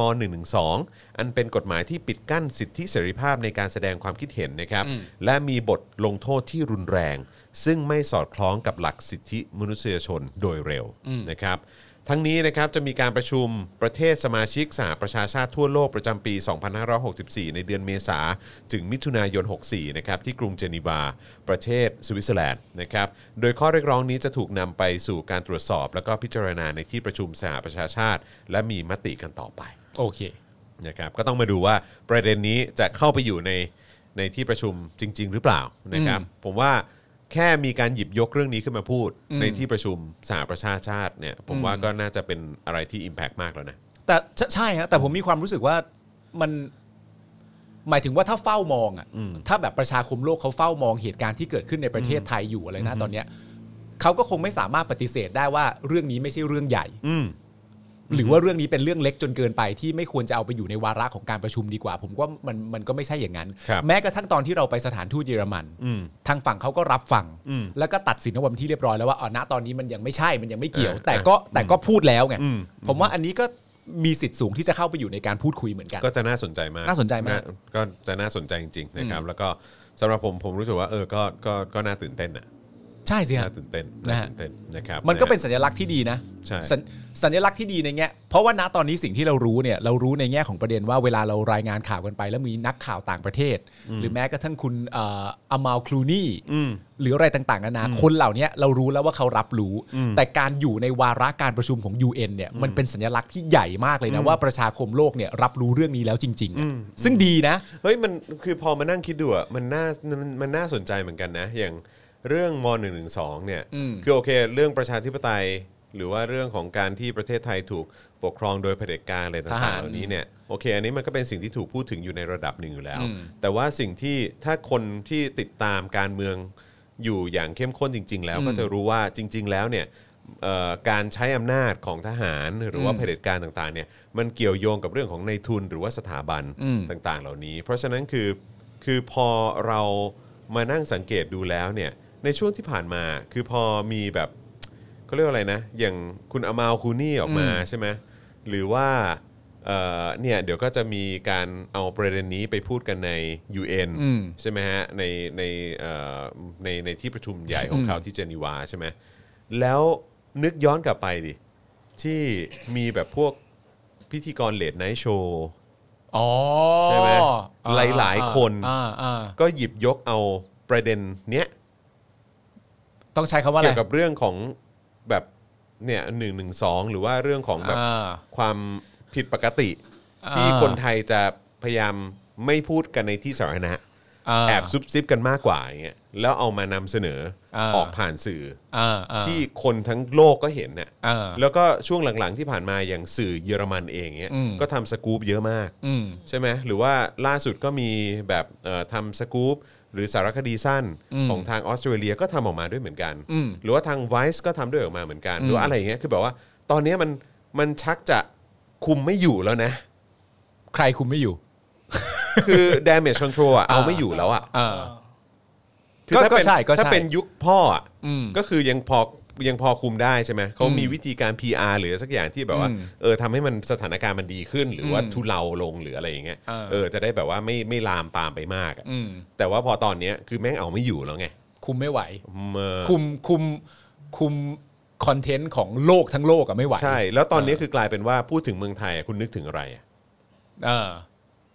ซึ่งซึ่งจริง ๆ ประเด็นก็คือว่า คือตอนนี้คนแม่งนึกถึงครอปท็อปแล้วอะ ก็ใช่ไงแต่ว่าแต่ว่าแต่ว่าประเด็นคือเอ่อมันเหมือนประมาณว่าถ้าสมมติว่าเราเอาเข้า UN ได้ หรือว่ามีนักข่าวอะไรต่างๆนานาพูดถึงขนาดนี้อะไรเงี้ยแต่ว่าถ้าสมมติว่าคุณติดตามสื่อของของเมืองนอกอะพวกเลดไนท์โชว์ซึ่งเลดไนท์โชว์จริง ๆ คือรายการคอมเมดี้นะ ใช่ คือรายการตลกนะ ใช่ ซึ่งเรามักหลาย ๆ ครั้ง เรามักจะได้ความจริงออกมารวดเร็วกว่า จากรายการที่ตั้งตนอยู่บนฐานของความเป็นคอมเมดี้เพราะว่า อารมณ์ขัน อารมณ์ ใช้ ขั อาน รมณ์ขัน ใช้อารมณ์ขันเข้าช่วย แล้วก็ความเป็นคอมเมดี้มันคือเหมือนกล้าพูดทุกเรื่อง อืม ที่จริง ๆ มันควรจะสามารถพูดได้ ใช่ พวกเลดไนท์โฮสต่างๆกันานาคงมีความรู้สึกว่าอุ้ยกูรู้เรื่องพวกนี้ตั้งนานแล้วแต่ว่า ตั้งตั้งแต่ตอนนั้นจึงจนมาถึงตอนนี้อ่ะเขาคงจะมีความแปลกใจว่า โอ้คนในประเทศไทยเขาเพิ่งจะมาเรียกร้องกันเหรอวะ เออ พวกกูเห็นมาตั้ง 7 8 9 0 ปีแล้วนะ ใช่ เออเพิ่งจะมารู้สึกว่าจะเรียกร้องกันตอนนี้เหรอ ใช่ อะไรอย่างเงี้ย ใช่แล้วอีกอย่างพวกกูเนี่ยก็ได้ผ่านยุคสมัยของความน่ากลัว เออ แบบนี้เนี่ยมาแต่ไหนแต่ไรแล้ว เออ ใจไหม แต่กูผ่านแล้วนะ ไม่ว่าจะเป็นแบบอย่างจอห์นอลเวอร์เองใช่ไหม เออ หรือว่าเจมส์คอร์เดนเอง เออ ก็คือเป็นคนอังกฤษทั้งคู่ใช่ไหมล่ะ ใช่ใช่ใช่ ก็คือ ใช่ ก็รู้ เออ ว่าแบบว่ากฎหมายอะไรแบบนี้มัน อืม มีความน่ากลัวแบบไหนแล้วมันล้าหลังขนาดไหน เออ แล้วอังกฤษเขาไม่ใช้กันแล้ว เออ ใช่ไหมซึ่งล่าสุดหมอรงก็ยังมาบอกอยู่เลยว่ามันอังกฤษใช้อยู่ เฮ้ย ไม่เป็นไร ไม่เป็นไร ไม่เป็นไรจอนเขาคือหมอวรงค์ เขาคือหมอวรงค์ มึงจะ เอ ไปเอาอะไรจากเขา อก็นั่นน่ะสิ ปล่อยให้เขาพูดไป ครับผม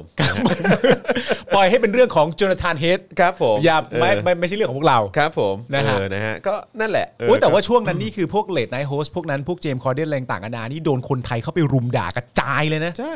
ดูแบบด่าแบบทิ้งขว้างเลยแบบมึงไม่รู้จักวัฒนธรรมไทยทำไมอะไรอย่างเงี้ยเยอะแยะมากมายเขาคงจะแบบจ้ะ อืม ตอนนั้นเขาพูดว่าอะไรนะเขาบอกว่าถ้าเกิดว่าถ้าเกิดว่าเอ่อถ้าสิ่งที่คุณรักเนี่ยมันล่มสลายได้เพราะมุกตลกของผมอะ อืม ก็แปลว่าสิ่งที่คุณรักนั้นน่ะเปราะบางมากเลยนะ เข้าใจ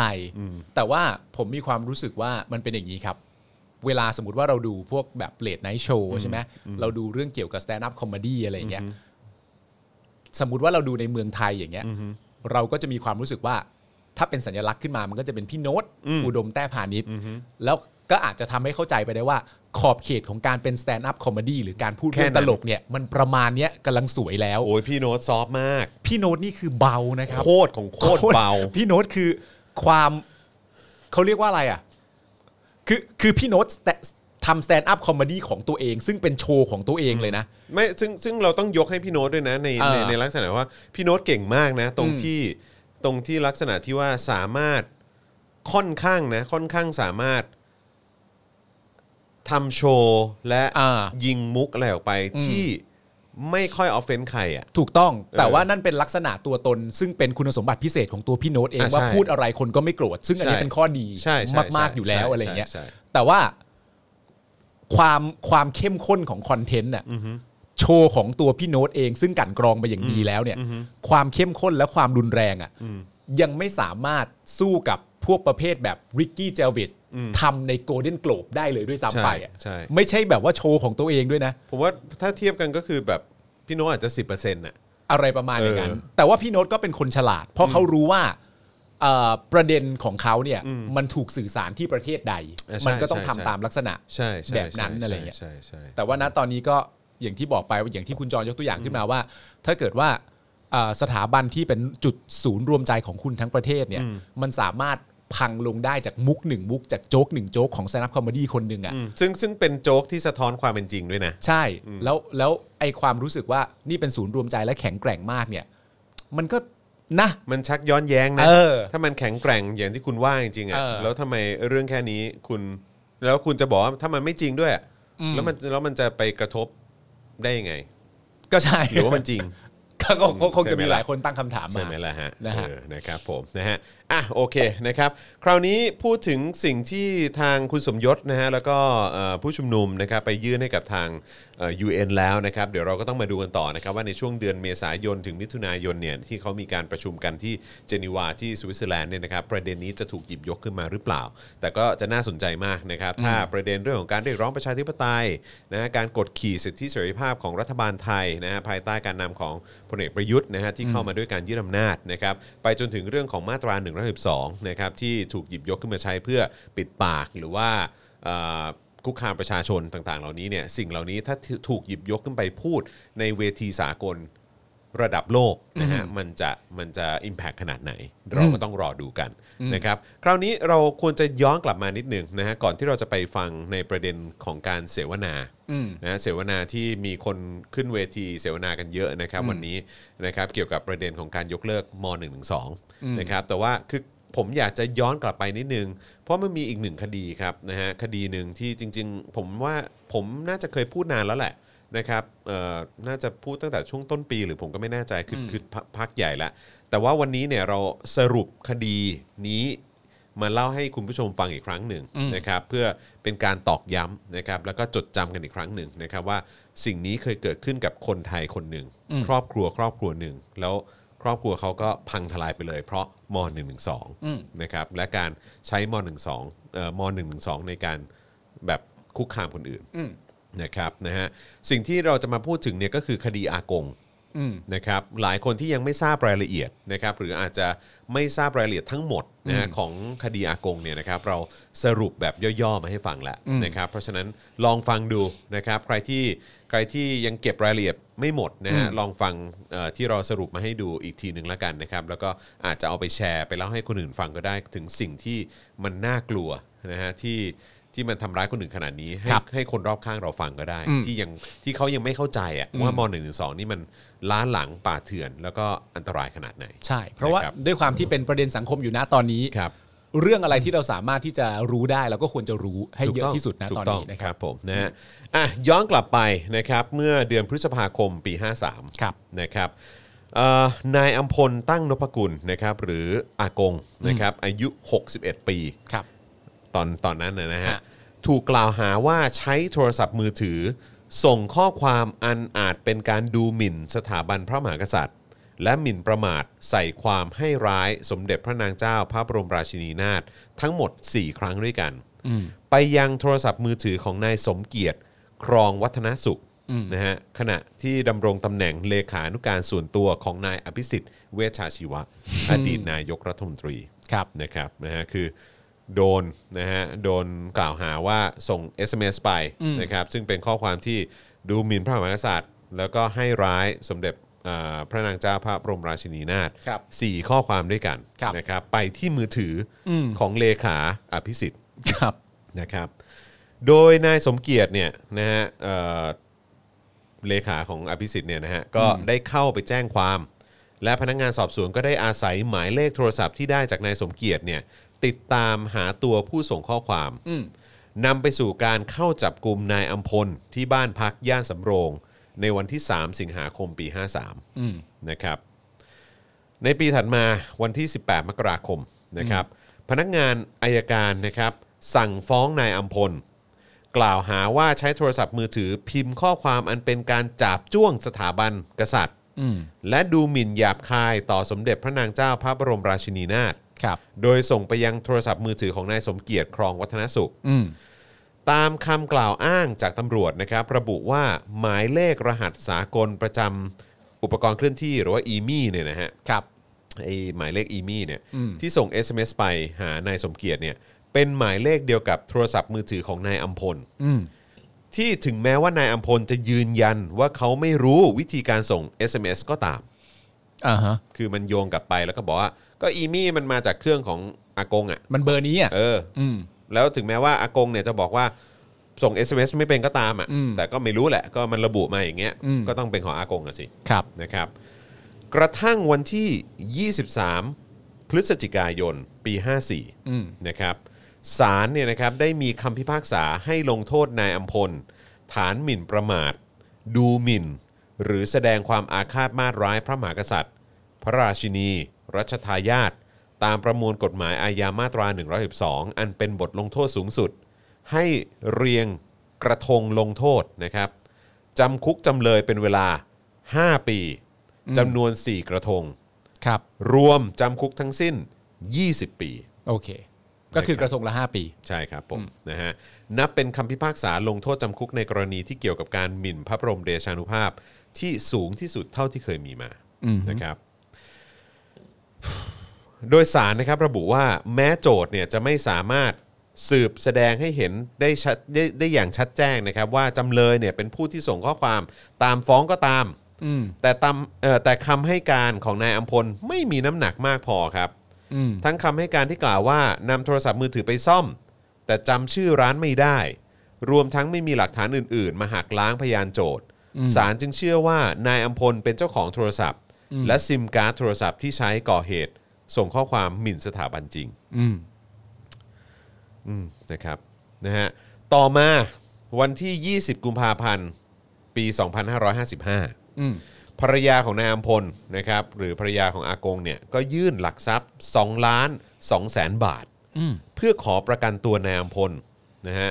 โดยยกเรื่องความเจ็บป่วยประกอบการพิจารณา อืม แต่สารอุทธรณ์ได้มีคำสั่งไม่ให้ประกันตัวนายอัมพลตามที่ร้องขอ โดยให้เหตุผลว่านายอัมพลกระทำผิดข้อหาร้ายแรง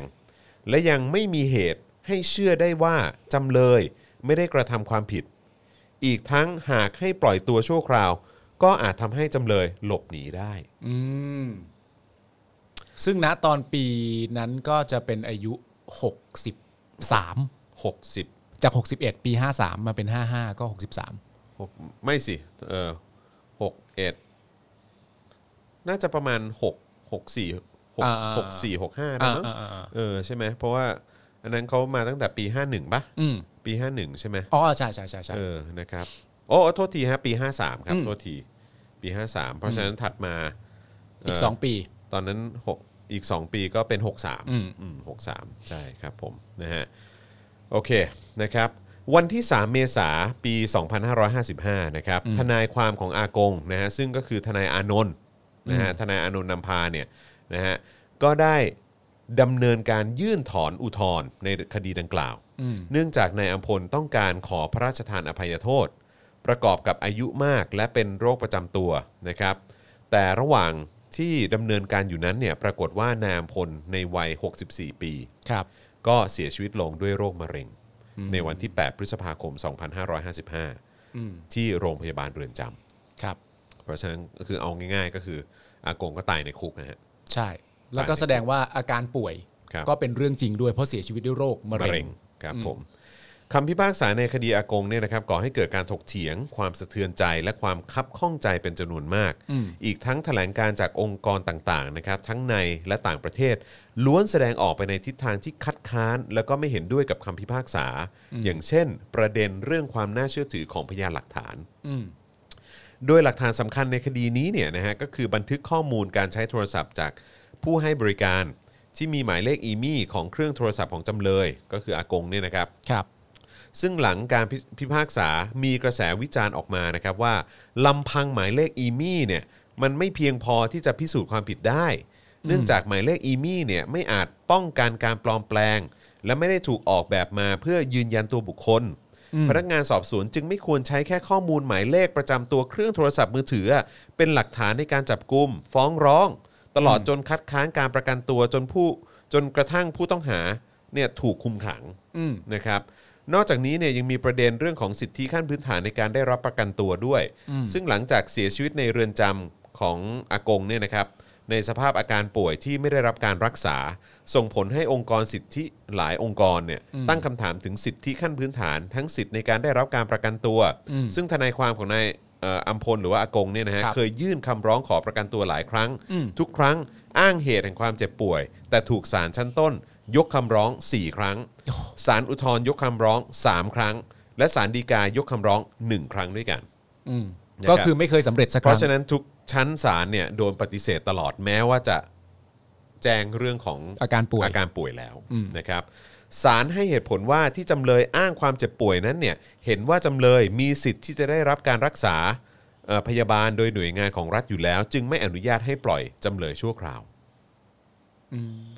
โดยในวันที่ 11 พฤษภาคมปี 55 นะครับ องค์การนิรโทษกรรมสากลได้ประกาศให้นายอัมพล เป็นนักโทษทางความคิดนะฮะ คือบุคคลที่ถูกคุมขัง หรือถูกจำกัดเสรีภาพทางร่างกาย เพียงเพราะการแสดงความคิดนะฮะ โดยกล่าวว่านายอัมพลหรืออากงเนี่ยนะครับ เป็นเครื่องสำแดงถึงความอายุติธรรมขนานใหญ่ ของกฎหมายว่าด้วยการหมิ่นพระบรมเดชานุภาพ หรือม .112 นั่นเอง อืม นะครับ นี่ก็คือเรื่องราวของคดีของ อากง อากง ถูกต้องครับผม นะครับผม นะฮะเพราะฉะนั้นคือมันชัดเจนคือคือไม่ไม่ควรมีใครติดคุก 20 ปีจากการส่ง SMS 4 4ข้อความอะฮะ คือมันมีอะไรบางอย่าง คื ที่ คือเอาตรงๆนะถึงมันจะจริงนะ อืม ถึงถึงจริงนะ เออ ก็ไม่ควรจะต้องติดคุก 20 ปี เพราะส่ง SMS ป่ะ ใช่ แต่ว่ามันคือ แล้วแล้วแล้วมันต้องอย่างนี้ด้วยไหมว่า ถึงส่งจริง ข้อที่หนึ่งข้อที่สองก็คือว่าถึงแม้ว่าข้อความเหล่านั้น จะมีถ้อยความว่าอะไรก็ตาม ซึ่งเรารู้กันไหมว่าถ้อยความเหล่านั้นคือถ้อยความว่าอะไร ไม่รู้สึกว่าจะไม่มีการเปิดเผยนะฮะ อ่าฮะ ใช่ ซึ่งต่อให้มันเป็นถ้อยความอะไรก็ตาม เนี่ย มันจะมันจะยี่สิบปีไหม ทำความเข้าใจ นั่นน่ะสิ เออไม่รู้เหมือนกันเว้ย มัน แต่มันไม่มันไม่ใช่อ่ะ เนอะ SMS 4 ข้อความ ติดคุกยี่สิบปี ติดคุก 20 ปี จนกระทั่งสุดท้ายเสียชีวิตในคุกด้วยเนื่องจากอ่อ เป็นมะเร็ง เป็นมะเร็ง ใช่ แล้วก็ไม่สามารถจะประกันตัวได้ ในชั้นศาลชั้นไหนก็ตาม สาร ก็ ชั้น ถูก ต้นอุทธรณ์ฎีกา ถูก ป ปัด ฏิ ต เส ก ธ หมด ใช่ ป้องกันไม่ได้ ครับผม เพราะว่ากลัวว่าจะสามารถ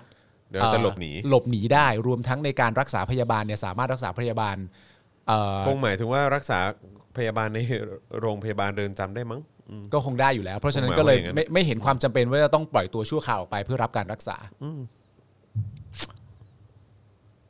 คือความสมเหตุสมผลมันอยู่ตรงไหนฮะ ฮะ การที่บอกว่าเออคุณติดคุกได้ 20 ปี เพราะส่ง SMS สี่ข้อความ สี่ข้อความอืมแล้วถึงแม้จะเกี่ยวข้องกับสถาบันหรืออะไรก็ตาม มันสมควรแล้วเหรอที่คนคนหนึ่งจะติดคุก 20 ปีอะ ใช่ครับ อันนี้มันมัน แล้วนี่ยังไม่พูดถึงเรื่องพยานหลักฐานที่มันที่มันไม่สมเหตุสมผลหรือว่าเป็นเรื่องของหลักฐานที่ไม่แข็งแรงพอที่จะเอาผิดด้วยนะ ใช่ฮะคือจริง ๆ แล้วมันผมมีความรู้สึกว่าสองประเด็นอ่ะประประเด็นแรกก็คือเรื่องของการที่ว่า ผิดจริงไหมควรจะได้รับประกันตัวไหมป่วยจริงหรือเปล่าทำไมศาลถึงปัดตก ทุกการประกันตัวหรืออะไรต่างๆนานานั่นคือนั่นคือประเด็นหนึ่งซึ่งสำคัญมาก แต่อีกประเด็นหนึ่งที่ผมมีความรู้สึกว่าสำคัญเท่าเทียมกว่าหรืออาจจะสำคัญยิ่งกว่าก็ได้ก็คือว่า ดีไหมเนี่ยกฎข้อเนี้ยมาตราเนี้ยดีดีเหรออดีจริง ๆ เหรอที่คนต้องติดคุก 20 ปีเนี่ย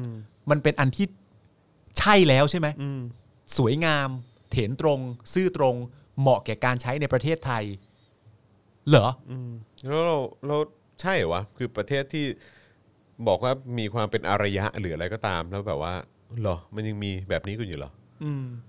แบบแบบไปบอกชาวต่างชาติคนไหนก็แบบเฮ้ยอยู่ติดคุกได้นะ ที่อยู่ส่ง SMS อะไรแบบนี้ไป อืม แล้วถ้าข้อความมั อน ยู่ติด ไป คุกได้แบบ 5 ปีเป็นอย่างต่ำนะ ข้อความละ ข้อความกระทงละ กระทงละห้าก ระทงละ ปี ห้าปีอ่ะเออ รวมตรวจสอบว่าผิดทั้งหมดทั้ง 4 กระทงก็รับไป นี่คนนี้โดน 20 ไป ปี ยี่สิบปีอ่ะแบบว่าว้าว you're in this country นะ เออ เออประเทศประเทศเนี้ยเป็นอย่างนี้นะเออประเทศที่มีกฎหมายแบบนี้อยู่นะ คือจริง ๆ ผ ว้าว ม civilized จริง ๆ ผมมีความรู้สึกว่าถ้าเราถ้าเราไปไปสมมุติว่าบังเอิญเราได้คุยกับชาวต่างชาตินะ ผมมีความรู้สึกว่าไม่แน่นะ ชาวต่างชาติอาจจะปัดเรื่องแบบ ผิดจริงไม่ผิดจริงทิ้งไปเลยก็ได้ แล้วก็มาตั้งใจคุยเลยว่าอ่ะไอ้เหี้ยเอาว่าผิดจริงอะแต่อย่างนี้เหรอวะ อืม ผิดจริงแล้วมัน ยี่สิบปีเหรอวะ ผิดตามกฎหมายจริง ๆอะแต่แต่มันผิดเหรอวะอะไรอย่างเงี้ย ใช่ เหมือนในขณะเดียวกันก็ก็เอ่อสิ่งที่ไผ่เคยพูดเหมือนกัน นั่นนั่นก็คือไผ่ทำก็คือการแชร์บทความนั่น 2 ปีของไผ่ก็คือการแชร์บทความ ซึ่งไผ่ก็พูดในตอนที่รายการว่า ใช่บางทีอะกฎหมายมันบอกว่าผิด แต่มันผิดเหรอวะ เข้าใจว่า ใช่ มันผิดเหรอว่า ในประเทศที่อย่างที่คุณจรบอกว่าเป็นเป็นอริยะเป็นซีวิไลซ์เป็นอะไรต่างๆกันานาเรายังโดนเรื่องเหล่านี้กันอยู่อีกเหรอ อืม ไม่ได้นะ อืม ไม่ได้นะ ใช่ใช่ใช่แปลกประหลาดจริงฮะแปลกประหลาดจริงๆนะครับนะฮะโอเคนะครับก็อันนี้เป็นการอยากจะย้ำเตือนอีกครั้งนะครับ ให้ทุกๆท่านแบบว่าเหมือนแบบเออแบบดูกันว่าว่า ผมว่าผมว่า คือแน่นอนหลายหลายกรณีหลายคดีหลายเคสของไผ่ของคุณสมยศ หรือว่าของใครก็ตามเยอะแยะมากมายของผู้ที่เอ่อมีปัญหาทางจิต หรืออะไรก็ตามที่ที่โดนที่โดนใช้มหนึ่งสอง กันทั้งหมดเนี่ยเอออคือทุกทุกเคสเนี่ยผมว่ามันเป็นมันเป็นจุดของการกัดกร่อน หรือว่าเป็นการที่ทำให้ความความศักดิ์สิทธิ์ของกฎหมายนี้เนี่ยมันค่อยๆหายลงไปเรื่อยๆ ใช่ มัน ครับ ถูกกัดกร่อนไปเรื่อยๆ แต่ผมรู้สึกว่าคดีของอากงเนี่ยเป็นคดีหนึ่งที่เป็นหมุดหมายอันหนึงเลย ใช่ ที่ ครับใช่ ที่ ครับ เหมือนเป็นการตอกหมุดอันแรกไปที่ทำให้ให้ความศักดิ์สิทธิ์หรือความแข็งแรงของกฎหมายเนี้ยมันมันถูกตั้งคำถาม แล้วก็แล้วก็สั่นสะเทือนเลยทีเดียวแหละ ใช่ นะครับแล้ว เรื่องที่น่าเศร้าก็คือว่า การที่จะทำให้กฎหมายนี้เนี่ยถูกตั้งคำถาม หรือว่านำพาไปสู่เส้นทางของการถูกยกเลิกไปเนี่ย ชีวิตคนกี่คนแม่งต้องถูก ใช่ พรากไป หรือว่าถูกทำร้าย ถูกริดรอน เสรีภาพไป มากมายแค่ไหน กว่าจะไปถึงวันนั้นที่เราจะสามารถยกเลิกกฎหมายนี้ได้ ใช่ครับ แล้วผมมีความรู้สึกอีกอย่างหนึ่งคือ ถ้าจะพูดถึงในแง่ของความน่าเศร้านะแล้วก็ความยากนะ ต่อการให้ให้เรื่องเหล่านี้มันมันเกิดขึ้นได้เนี่ยประเด็นมันคือว่า คนที่ตั้งสมมติว่าเรากำลังบอกว่าคดีของอากงเนี่ยมันเป็นหมุดหมายว่าเฮ้ยเราต้องคิดเรื่องนี้กันหน่อยแล้วนะประเทศเราเนี่ยเราจะปล่อยกันไปอย่างนี้จริงๆเหรอมันสมเหตุสมผลจริงไหมมัน เราจะเป็นกันอย่างนี้จริง ๆ เหรอวะแต่ว่าคนที่คิดแบบเนี้ยมันก็หนึ่งกลุ่มเท่านั้นไง ใช่ใช่ใช่ แล้วมันก็มีคนอีกกลุ่มหนึ่งเต็มๆเลยนะ ที่มองเห็นเรื่องนี้แล้วอาจจะหนึ่งรู้สึกสะใจก็ได้ว่า สมควรแล้วที่ต้องโดนอะไรแบบนี้ เพราะมันผิดกฎหมาย กับสองก็คือว่าเห็นแล้วไม่ได้ตั้งคำถามว่าแบบ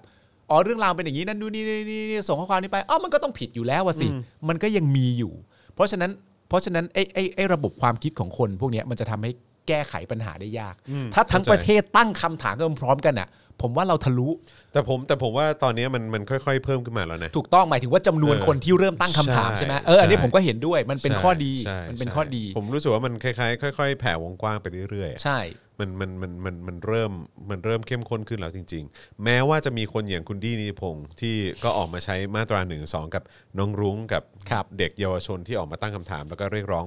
ความเท่าเทียมกัน อืม ซะอย่างนั้นเอออคือมันก็ยังมีคนประเภทนี้อยู่แหละเออแต่ผมก็รู้สึกว่าก็นี่แหละมันก็คือการทำลายความศักดิ์สิทธิ์และความน่าเชื่อถือ ใช่ครับ ของกฎหมายนี้ตอบมากขึ้นเรื่อยๆ มากขึ้นเรื่อยๆ แล้วก็ทำให้คนรู้ในวงกว้างมากยิ่งขึ้น แล้วก็ไม่โอเคกับมันมากยิ่งขึ้น แต่ว่า That's แต่ว่าการ คือถ้าเหมือนมันเหมือนว่าถ้าสมมติว่าคิดจะสู้แล้วเนี่ยนะฮะมันก็ต้องสู้อะนะฮะแต่ก็เหมือนที่คุณจรบอกก็คือว่า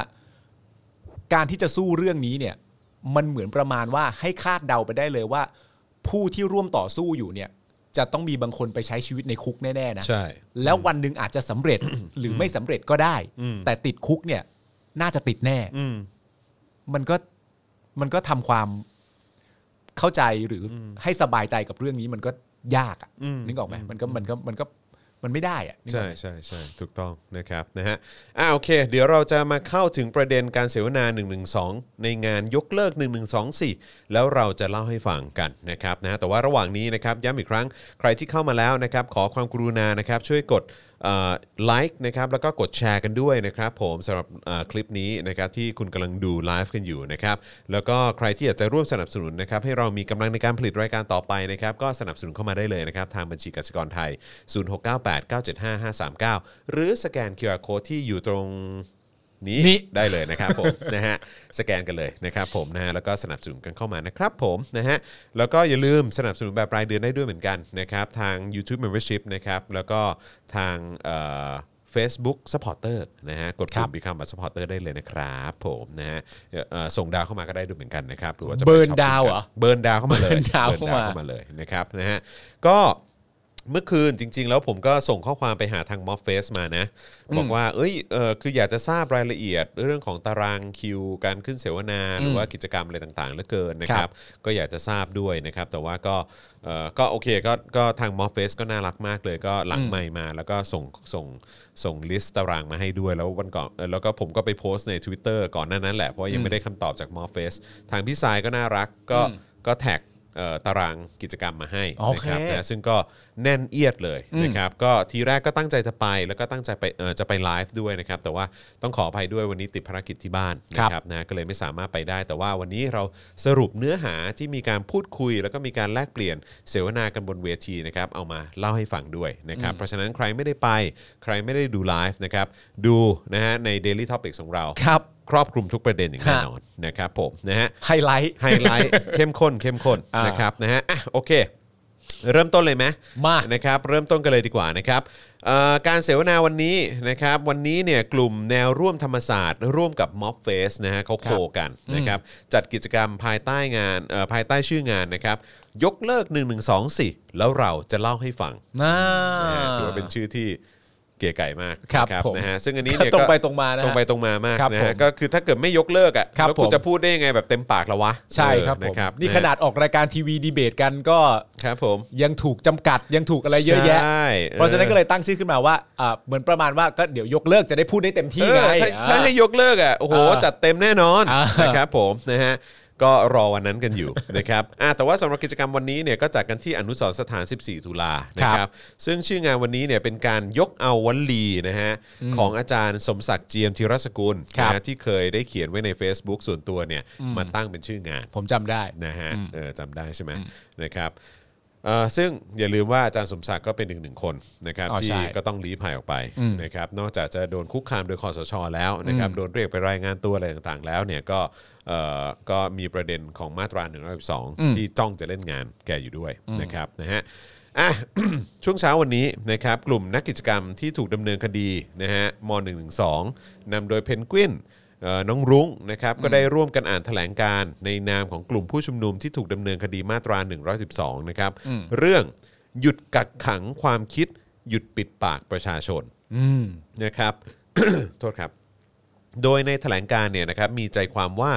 เสรีภาพทางการแสดงความคิดเห็น เป็นองค์ประกอบสำคัญหลักเลยนะฮะของการปกครองในระบอบประชาธิปไตย แต่กฎหมายมาตรา 112 เป็นสิ่งที่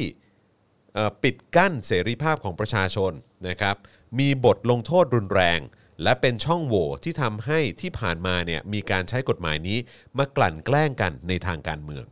นะครับ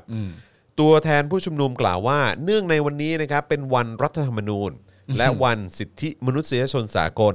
ในนามนิสิตนักศึกษา และประชาชนผู้รักในประชาธิปไตย ก็เลยรวมตัวกันเพื่อเรียกร้องให้ยกเลิกกฎหมายมาตราดังกล่าว และให้ยุติการดำเนินคดี รวมถึงล้างมนทิน และเยียวยาให้ผู้ที่ถูกดำเนินคดีจากมาตรา 112 เพื่อให้ประชาธิปไตยของประเทศไทยดำเนินต่อไปได้ และลดความขัดแย้งทางการเมืองที่เกิดขึ้นในสังคม อืม นะครับนะฮะซึ่งก็อันนี้ก็เป็นการเรียกร้องนะครับเป็นการเรียกร้อง ครับ ที่แน่นอนถ้าเป็นคนทั่วๆไปก็น่าจะรู้สึกอยู่แล้วแหละว่ามันสมเหตุสมผลนะ นะครับนะฮะแต่ว่าแต่ว่าเอ่อผู้ที่เขาถืออำนาจอยู่ตอนนี้เขา ครับ ก็ มันไม่ได้ครับ ก็ก็ไม่ได้หรอกครับ ไม่ได้ครับ นะฮะเออเพราะเขาก็ไม่ได้มันสะเทือนเขา มันระคายครับ ใช่ มันระคายเขา ฮะ นะครับนะฮะ โดยช่วงเวลาเมื่อประมาณตีสามของเมื่อคืนนี้นะครับ ครับ นะฮะก็มีรายงานว่ามันเกิดเสียงดังคล้ายระเบิดนะครับที่บริเวณอนุสรณ์สถาน 14 ตุลานะครับซึ่งเป็นสถานที่จัดงานเนี่ยแหละนะครับ โดยช่วงเที่ยงวันของวันนี้เนี่ยชุดตำรวจพิสูจน์หลักฐานแล้วก็ EOD เนี่ยนะฮะก็ได้เข้าไปตรวจสอบเพื่อยืนยันว่าเป็นวัตถุอะไร ก็น่าแปลกใจดีเหมือนกันนะฮะก็อะไรนะ ระเบิดตอนตีสามอะแต่กว่าชุดตำรวจพิสูจน์หลักฐานจะมาก็มาตอนเที่ยงอะ โอ้ยเขาหลับอยู่ดิ ตีสามใครก็นอนปะวะ กำลังตั้งคอนเทนเนอ ร์อยู่ ตั้งคอนเทนเนอร์อยู่นะฮะโอเคนะครับคราวนี้มาถึงช่วงบ่ายนะครับช่วงบ่ายบ้างดีกว่านะครับมีกิจกรรมเสวนาเกี่ยวกับม .112 นะครับโดยผู้ร่วมเสวนาเนี่ยก็มีอาจารย์ประจักษ์ก้องกิรตินะค ครั รับ บ คุณสมยศพฤกษาเกษมสุขนะครับจากกลุ่ม 24 มิถุนาประชาธิปไตย อาจารย์ปิยบุตร แสงกนกกุลนะครับ โอ้ย บูดบูด บูดอะ เออนะฮะจากคณะก้าวหน้า เออ นะฮะเพนกวินพริตนะครับ และคุณเกียรติชัยตั้งพรพันธ์จากแนวร่วมธรรมศาสตร์และการชุมนุมนะครับน้องคนนี้แหละที่ผมบอกว่าโดนโดนตัดพ่อตัดลูกอะ อ๋อโอเค นะครับแล้วก็คุณศศินันทำนิธินันนะครับจากศูนย์ทนายเพื่อสิทธิมนุษยชนนะครับโดยอาจารย์ประจักษ์นะฮะกล่าวว่าตั้งแต่กลับมาใช้ม .112 เนี่ยนะครับตอนนี้มีคนถูกม .112 ไปแล้วเนี่ยจำนวน 23 คนนะครับคุณผู้ชม ครับ นะครับแบ่งเป็นนักศึกษาธรรมศาสตร์ 7 คน ครับ นักศึกษา 7 คนนะฮะโดนม .12 นะครั นั บ กศึกษานะครับ ครับผม ฮะ โดยก่อนหน้านี้ในปี 2555เนี่ยนะครับเคยมีการจัดเสวนาเกี่ยวกับ 112 มาแล้วครั้งหนึ่งนะครับซึ่งมีการเข้าชื่อให้ยกเลิกม .112 กว่า 3 ถึง 4 หมื่นรายชื่อ แต่ถูกสภาปัดตกไปค่ะ อ้าวอ้าว ครับผม อ้าว ก็เลยเป็นเหตุที่ต้องไปขอให้ UN เขาช่วย ใช่ครับ นะ ผ ฮะ ม เพราะว่าสภาไทยก็อืมครับผม ก็เดี๋ยวจะหาว่าข้ามหน้าข้ามตา อ่าครับ เอะ ผม อาก็ไปฟ้องชาวต่างชาติ เออครับผม เขาไม่ใช่พ่อไม่ใช่แม่เราซะหน่อย เครับผม ข้ามหัวกูกันจัง ครับผม นี่ไม่ได้ข้า อั ม นนี้ไม่ได้ข้ามนะฮะ อันนี้ไม่ได้ข้าม อันนี้ไม่ได้ข้ามนะฮะ ครับผม นะฮะ แต่ถ้ายังไม่ตอบรับอยู่บ่อยๆเนี่ยมันจะก่อนข้ามมันจะเหยียบเอา ครับผม นะฮะแล้วต่อไปนี่มันจะดังระดับโลกนะฮะ ครับผม นะฮะ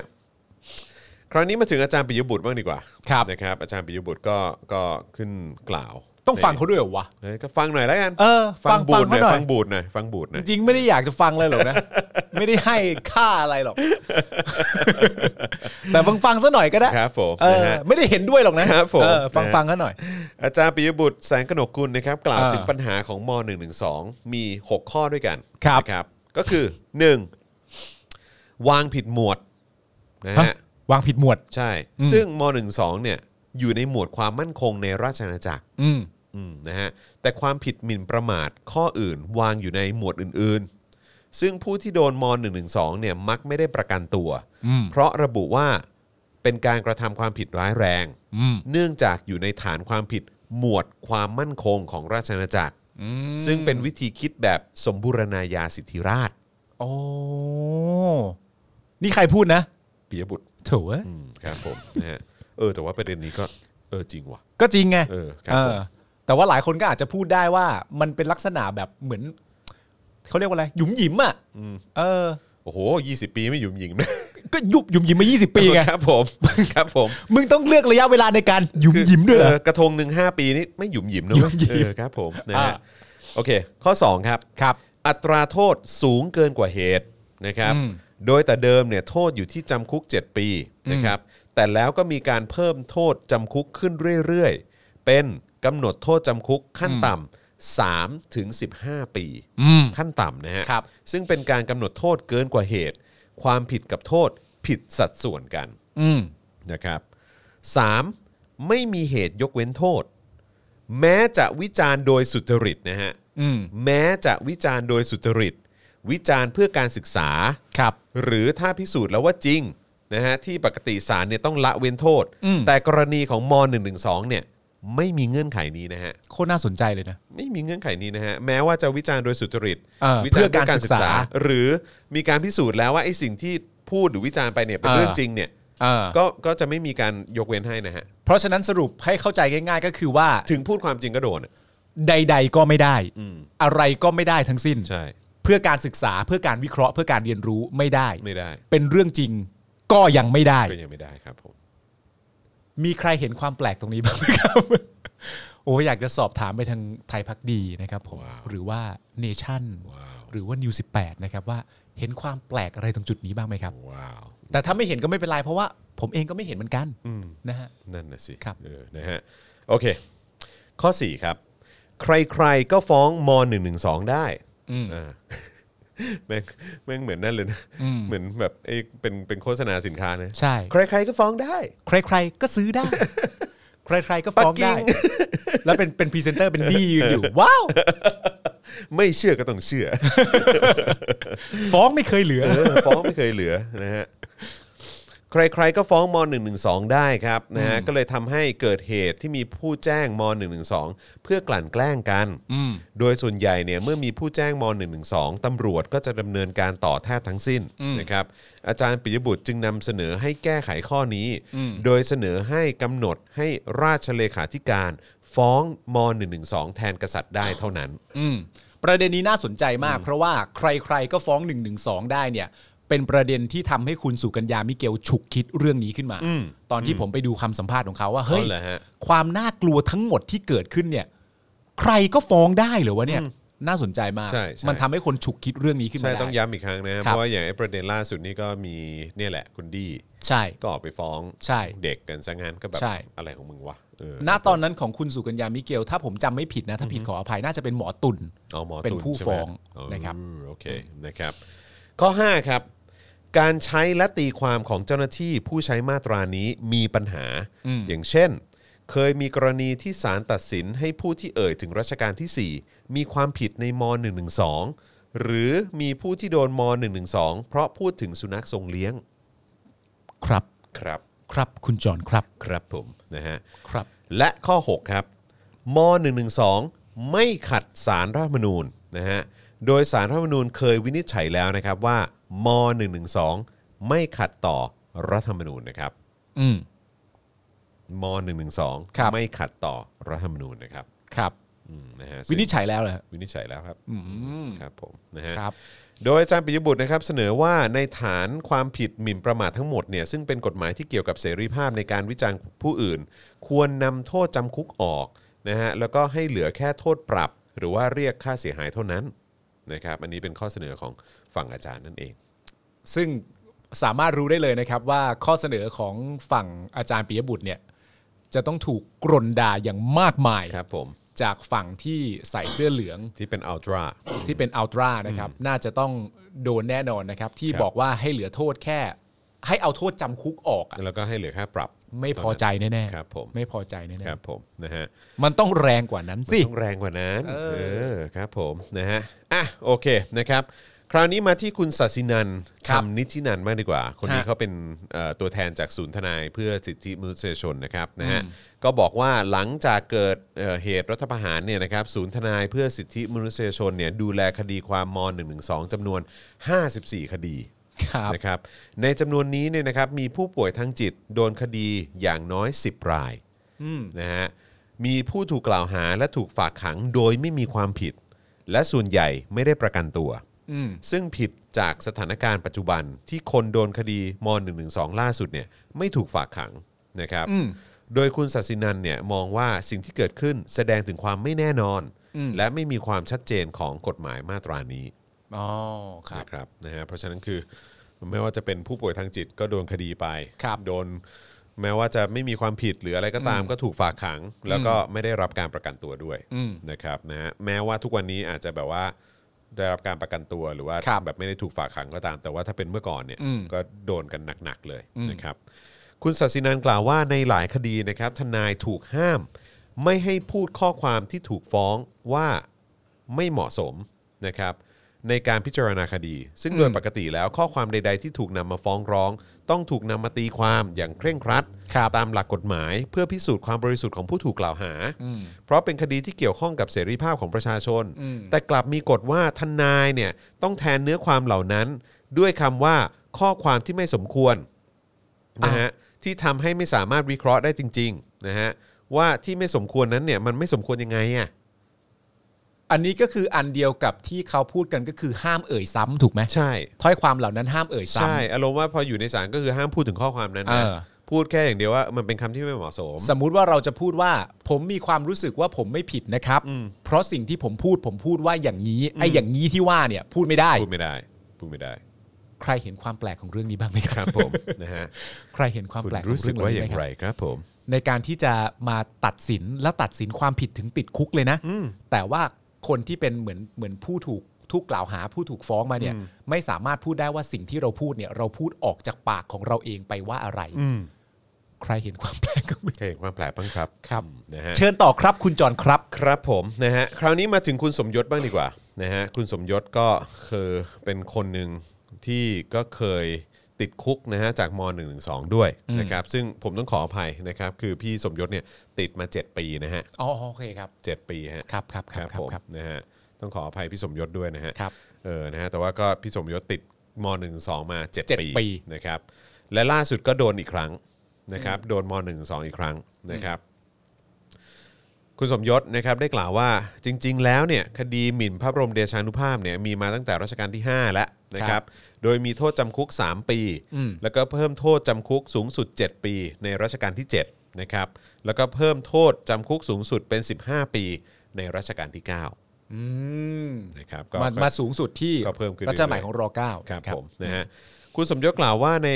ในหลวงรัชกาลที่ 9 เคยตรัสห้ามไม่ให้ใช้ม .112 นะค ใช่ รับ ใช่ใช่ แต่สถิติผู้ถูกคดี 112 ยังพุ่งสูงขึ้น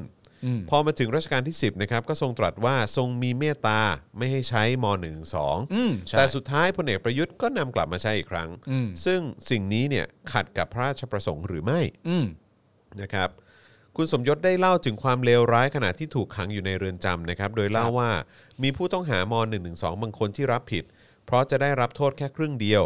จึงมักเห็นคนที่รับสารภาพผิด แม้พิสูจน์ไม่ได้ว่ามีความผิดจริงนะฮะโดยหลังรัฐโดยหลังรัฐประหารปี 57เนี่ยมีการพาตัวครอบครัวของคุณสมยศไปเข้าค่ายทหาร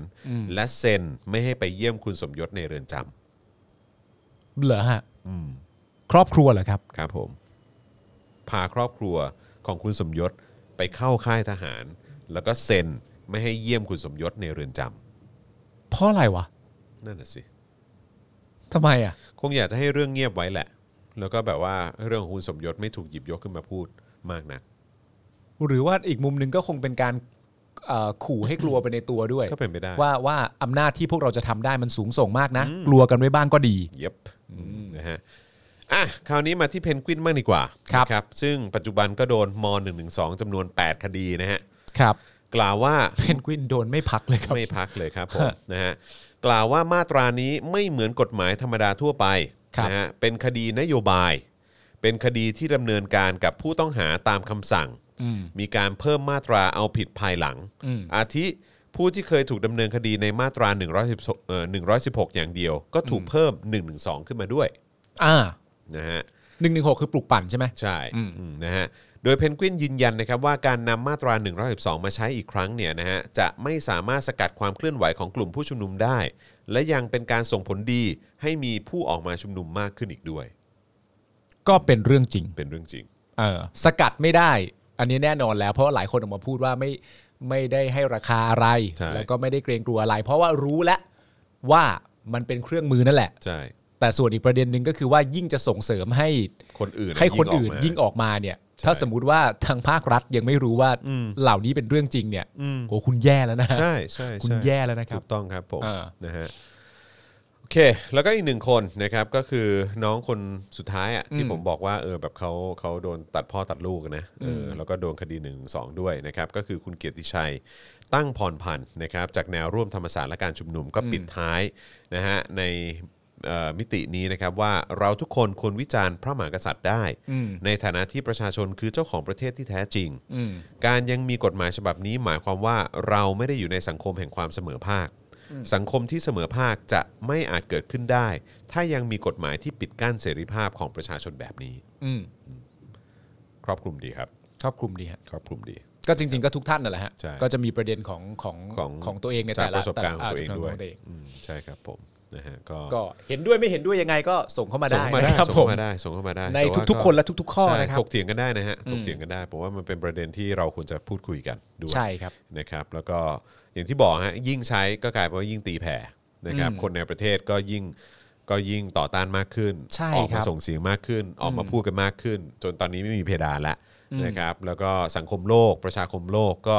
หันมาสนใจแล้วก็จับจ้องประเด็นนี้มากขึ้น ใช่ครับ นะครับแล้วก็พูดถึงประเทศไทยไม่ได้พูดถึงความสวยงามของสถานที่ท่องเที่ยว ครับ วัฒนธรรมอะไรต่างๆแล้วนะครับ อืม ตอนนี้ประเทศไทย ถูกมองในแง่ของว่า ถ้าคุณพูดเรื่องอะไรเกี่ยวกับสถาบัน หรือแม้กระทั่งที่เขาหยิบยกเอาไปพูดกัน พูดถึงเรื่องหมา หรือเรื่องอะไรก็ตามคุณติดคุกได้นะฮะ ครับ มึงว่ามันจะแปลกไหมถ้าเกิดว่าตามจากที่มึงวิเคราะห์เนี่ยว่า เวลาที่ณช่วงนี้นะณช่วงเวลานี้เวลาที่คนเขามองเข้ามาในประเทศไทยเนี่ย เขาไม่ได้รู้สึกถึงสถานที่ท่องเที่ยวริมชายหาดอันสวยงาม วัดวาอารามขนบธรรมเนียมอะไรต่างๆกันานาเขากำลังเล็งเข้ามาและเล็งเห็นถึงประเด็นของเอ่อสมมติว่าในในภาษาของเราก็คือความไม่ค่อยยุติธรรมเท่าไหร่ของการใช้มาตรานี้กับประชาชน อือฮึ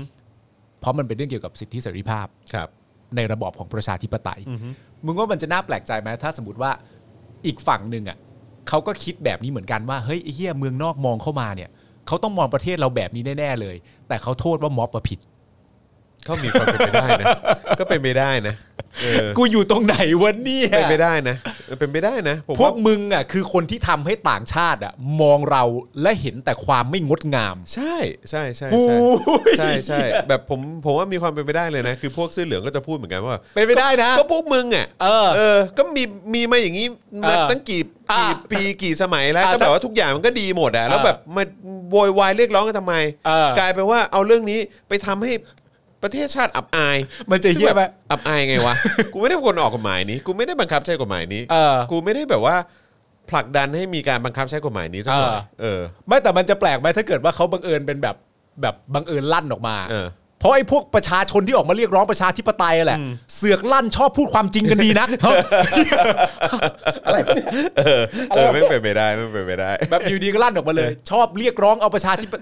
ไทยบูนยังพูดเลย เออ ประชาธิปไตยอะไรทำให้คนอื่นเขาเจ็บช้ำ น้ำใจ เขาพูดน้อยใจไง น้อยใจ ไเหี้ยน้อยใจ โอ้โหไอสัตว์ น้อยใจ เครับผม มีความรู้สึกแบบคไม่รับ ค่อยสบายใจ คือ เท่า อา ไห ร ร่ มณ์ว่ามึงอ่ะทำร้ายจิตใจคนอื่นได้นะ ใช่ แต่ห้ามทำร้ายจิตใจกูนะ มึงสามารถขัดขวางประชาชนได้ ใช่ แต่ประชาชนห้ามเรียกร้องใด ๆ ก็ตาม ใช่ ถ้าเกิดว่ามันไปทำให้มึงเจ็บจี๊ดในหัวใจ ใช่ถ้าทำให้ไพบูลย์น่ะไม่สบายใจก็แปลว่าเป็น ผิด ประชาธิปไตยที่ไม่ดี แบบปลอม ปลอมปลอม ๆประชาธิปไตยแล้วทำให้คนอื่นเจ็บช้ำก็อย่าทำดีกว่า ถูกต้อง แต่ ครับ อย่างที่บอกไป พอย้อนกลับมาในเรื่องความถ่างของความคิดอะ ครับ สิ่งเนี้ยมันเกิดขึ้น และสิ่งที่คุณบอกอาจจะคิดตรงกันก็ได้ เออ มองประเทศไทยไม่เหมือนเดิมแล้ว เออ แม่งแบบเชี่ยมันอย่างนี้เหรอวะเฮ้ยมันไม่สมบูรณ์เอ้ย เออ มันล้าหลังหรือเปล่า เออ มันอะไรต่างๆ เออ นานาทั้งหมดเนี้ยเกิดขึ้นเพราะไอ้พวกเด็กมาเรียก เอ ร้อง อใช่เพราะเพราะเรียกร้องประชาธิปไตยกันอยู่นั่นแหละ ใช่ ครับผม แม่งเอ้ย จริง ๆ เลย พวกนี้นะครับ พวกเด็กๆพวกนี้นะ เฮ้ยจริง ๆ แล้ว อย่าให้ต้องด่านะ เออ แม่งทำประเทศเสียหาย ครับผมนะ ฮะเฮ้ยอ้าวใครที่ดูอยู่นะครับตอนนี้สนับสนุนเข้ามานะครับนะฮะให้เรามีกำลังในการผลิตรายการต่อไปได้นะครับทางบัญชีกสิกรไทยนะครับ0698975539 หรือสแกน QR Code ก็ได้นะครับสนับสนุนเข้ามานะครับตอน ครับ นี้เราทยอยมีคอนเทนต์ใหม่ๆออกมาให้คุณติดตามกันอยู่เรื่อยๆ แทบจะทุกวันเลยนะครับผมนะฮะวันนี้ก็เพิ่งมีถกถามไปนะครับ ครับ แล้วก็เอ๊ะของของพี่โอ๊ตออกวันไหนนะ ของพี่โอ๊ตพรุ่งนี้ครับ พรุ่ อ๋อง นี้ พรุ่งนี้แล้ว วันนี้คุณจะได้ดูแล้ว K-POP ใช่ไหม K-POP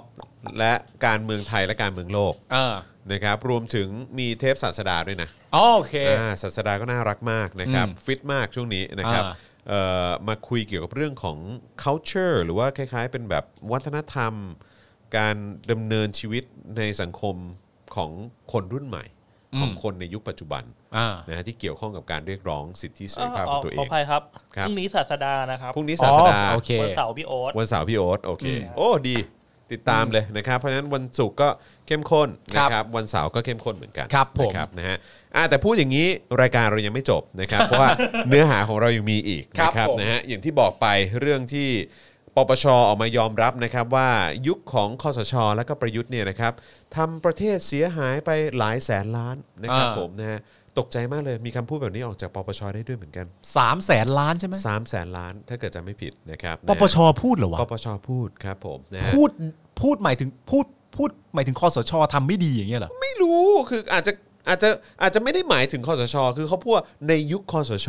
กับยุคประยุทธ์เออไม่ได้บอกว่าคอสชทำแต่แค่บอกว่า เดี๋ยวเดี๋ยวเดี๋ยว เฮ้ย มึง เดี๋ยวเดี๋ยว เดี๋ยวเดี๋ยวเดี๋ยวเดี๋ยวเดี๋ยว เดี๋ยว ใน เดี๋ยว ใน เดี๋ยว ในในยุคสมัยเขา เดี๋ยว ออเออ ไอ้เหี้ยดิ้นเป็นปลาเลยสัส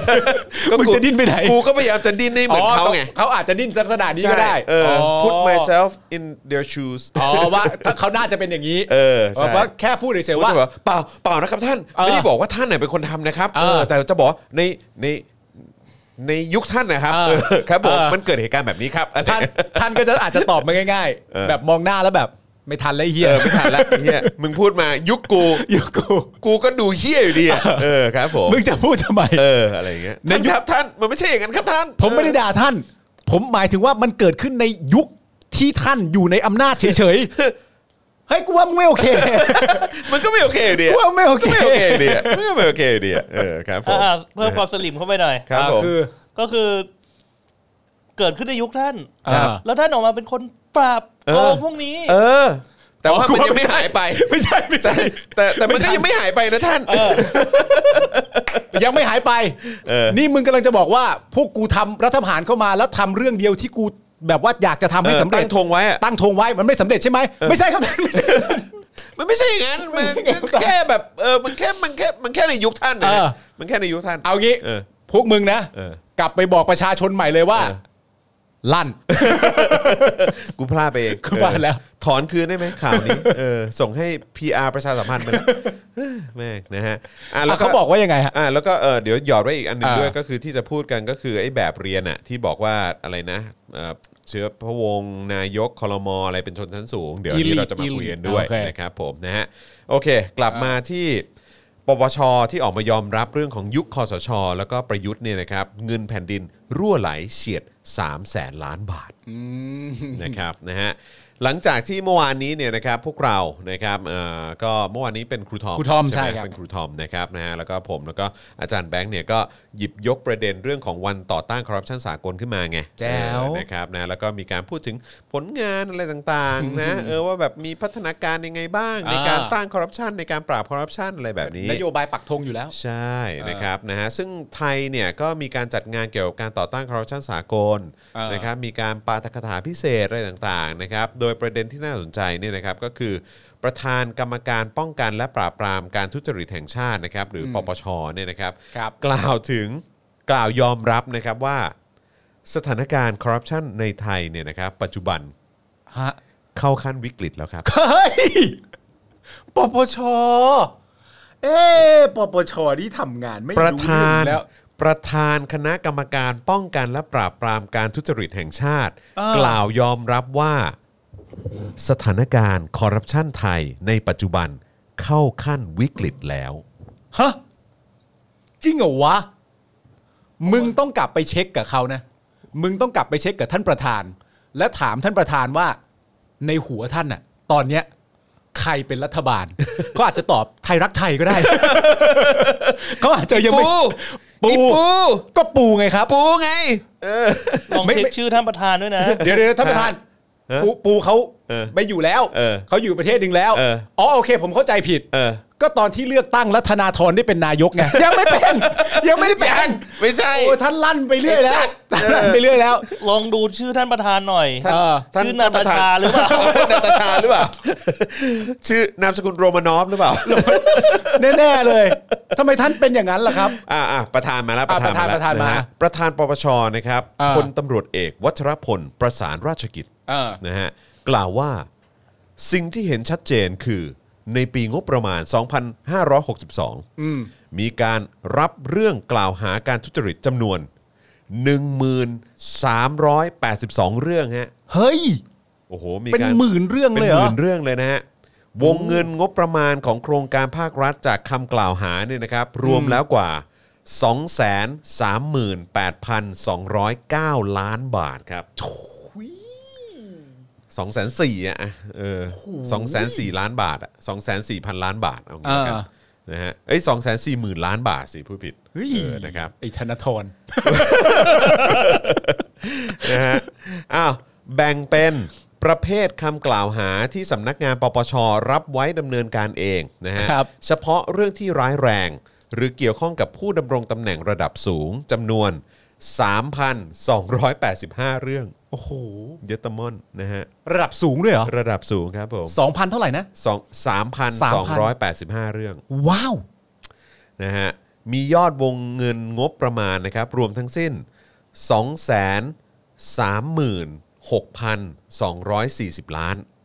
อืม นะครับนะฮะก็ต่างจากเลขทั้งหมดเมื่อกี้ไปนิดหนึ่งนะครับ แค่นิดหนึ่งอะ โดยเป็นการทุจริตการจัดซื้อจัดจ้างมากถึง 27,060 ล้านบาท อืม นะครับ อันนี้เป็นเรื่องของการทุจริตการจัดซื้อจัดจ้างนะฮะ ครับ นะฮะ รองลงไปก็เป็นเรื่องการดำเนินการปฏิบัติหน้าที่โดยไม่ชอบ อืม วงเงิน 23,840 ล้านบาท ครับ นะครับผม ส่วนคำกล่าวหาที่สำนักงานปปชส่งให้หน่วยงานภายนอกดำเนินการต่อเนี่ยนะครับ พบว่ามีวงเงิน 1,967 ล้านบาท เป็นความผิดประเภทปฏิบัติ หรือละเว้นการปฏิเอ่อปฏิบัติหน้าที่โดยมิชอบ อืม วงเงิน 1,152 ล้านบาท ครับ แล้วก็ประเภทแบบยักยอกเออเบียดบางเงิน หรือว่าทรัพย์สินของราชการนะฮะ วงเงินก็อีกประมาณ 428 ล้านบาทเท่านั้นเอง อืม นะครับนะฮะ แต่ว่าถ้าเป็นเรื่องของการจัดซื้อจัดจ้างที่ ครั ป บ ปชรับเรื่องไว้เองเนี่ยก็ 2 0 0แสนกว่าล้านนะฮะ ครับผม สำหรับปีงบประมาณ 63 นะครับ วงเงินงบประมาณของโครงการนะฮะจากคำกล่าวหาทุจริตเนี่ยนะฮะรวมประมาณ อืม อันนี้คือสำหรับปีงบประมาณ 63 เนี่ยนะฮะ90,000 ล้านบาทครับ โอ้โห นะฮะลดลงเนื่องจากคำกล่าวหาที่สำนักงานปปชรับไว้จำนวน 8,691 เรื่องเนี่ยนะฮะลดลงจากปีงบประมาณ 62เนี่ยประมาณ 16%นะครับ อืม ส่วนปีเอ่อส่วนปีงบประมาณ 64เนี่ยนะครับที่ผ่านมา 2 เดือนเนี่ยปปชมีเรื่องร้องเรียนที่อยู่ระหว่างการดำเนินการตรวจสอบเบื้องต้น 2 เดือนเองนะ อืม 9,416 เรื่อง โอ้ยเฮีย สองเดือนเหรอ เฮ็ดเด้ หกสิบวันเนี่ยนะ 60 วันนะฮะ9,000 โอ้ กว่าเรื่องฮะ โอ้โห แล้วก็ตอนนี้กำลังไต่สวนอยู่ในยประมาณ 3,320 เรื่องฮะ โอ้โห ทำงานมือเป็นระวิงกันเลยทีเดียว โอ้ โดยประธานปปชในยกล่าวสรุปว่าจำนวนเรื่องร้องเรียน แล้วก็วงเงินงบประมาณที่กล่าวมาเนี่ย จึงฉายภาพการทุจริตของประเทศที่อยู่ในภาวะวิกฤตนะฮะ ครับ ซึ่งการทุจริตที่เกิดขึ้นมาอย่างต่อเนื่องจวบจนถึงทุกวันนี้เนี่ยสร้างความเสียหายให้กับประเทศเป็นอย่างมากฮะ อ๋อเหรอครับ นี่เขาใช้คำว่า การทุจริตที่เกิดขึ้นมาอย่างต่อเนื่องจวบจนถึงทุกวันนี้นะ อ๋อ แต่มันต่อเนื่องมาจากไหนไม่รู้ไง เออต่อเนื่องมาตั้งแต่ยุคทักษิณแน่เล โต ย ไกลเลย ใช่ใช่ใช่ สายรักไทยอ่ะ เ ตอนนั้นน่ะ ใช่ใช่ เอ ใช่คอรับ แล้วก็มายิ่งรักษณ์อีก เออใช่ใช่ใช่ โอ้โห สมชายสมัครอีก เออใช่ โอ้โห ใช่ ลุงตู่อยู่มา โอ้ย กี่ปีแล้ว เจ็ดปี เจ็ด นะ ปีแล้ว เจ็ดยังสั่งไม่หมดอีกเหรอเนี่ย โอ้ยแต่ไอ้เรื่องที่เคลียร์อยู่นี่ไอ้อะไรนะสามสี่พันเรื่องแปดพันหมื่นกว่าเรื่องอะไรพวกนี้ต้องเป็นเรื่อง อ่า ที่มันหมักหมมมาตั้งแต่ยุคยิ่งรักษณ์แน่เลย มันต้องหมักหมมมาไกล ใช่เพ มั ราะ นไม่ได้เพิ่งเกิดขึ้นตรงนี้หรอก ยุคสมัยประยุทธ์ไม่มีหรอก แต่ในความเป็นจริงอ่ะ ครับ กูไปรู้ข้อมูลจริง ๆ มา เออว่าอะไร จริง ๆ อ่ะ ทั้งหมดเนี้ยมันจะทำสำเร็จเรียบร้อยแล้ว คอร์รัปชันมันจะไม่มีอยู่แล้ว ครับ แต่มันต้องมาปราบม็อบซะก่อน อ๋อต้องปราบม็อบซะก่อน มันก็เลยต้อง ไม่ ทิ้ งั้ ง นเคลียร์ไปแล้ว ไม่งั้นเคลียร์จบไปแล้ว ม่งั้นเคลียร์ไปแล้ว ไว้ใจเขาสิ เออนั่นน่ะ เฮ้ยแต่จริงๆเราไม่ควรจะแซะปปชป่ะวะ ทำไมวะ เอาก็ในความเป็นจริงเขากำลังบอกข้อมูลที่ถูกต้องและเป็นประโยชน์อยู่ เราจะไปแซะเขาทำไมวะ กูแซะอยู่แล้วปปช เพราะว่าถ้าปปชเนี่ยมึงทำหน้าที่ดีๆนะเออ ก็จะไม่มีการคอร์รัปชันเอ้ยไม่มีการเอ่ออะไรนะ รัฐประหารหรอก อ๋อ ใช่ไหม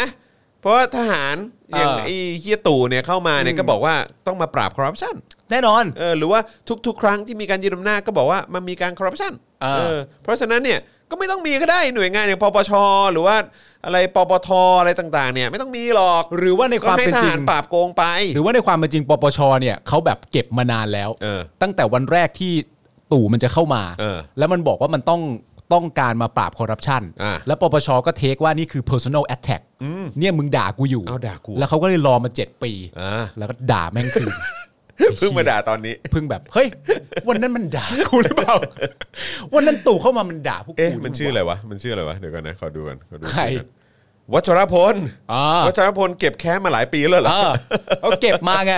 เก็บมานานแล้ว เก็บมานานแล้วแบบยังไม่รู้ เก็บมา ตัวว่า นานแล้ว เอ้ย เออ ตอนแรกก็เข้าใจว่าด่านักการเมือง เออเออเออ แต่แบบ เอ้ย กูเป็นหน่วยงานโดยตรงก็ต้อง เพิ่งรู้ตัวไอ้สัตว์ มึงด่ากูอะตู่เนี่ยโกรธโกรธตู่ขึ้นมา ผ่านมาเจ็ดปีเพิ่งรู้ตัวไอ้เหี้ยเออ เหี้ยแค่ฝังหุ่น เอ้ย แค่ฝังหุ่น ได้แต่เราต้องคิดในแง่ดีสิว่า ครับ จุดเริ่มต้นที่ดีอ่ะ ครับ มันเริ่มตอนไหนก็ได้มันก็ไม่สาย อ่า อย่าไปแซะเขา ครับผมถูกต้องครับผ โอ้ ม ย นะฮะ เนี่ยคุณผู้ชมหยุดได้แล้วนะ เออครับผ อ ม ย่าไปแซะ หยุด เขา แซะเขาไม่เอา ไม่เอาไม่เอาพอแล้ควรับผม เขาออกมารายงานความจริงให้ฟัง ครับผม นี่ถ้าถ้าสมมติว่าเขาไม่รายงานอย่างเงี้ย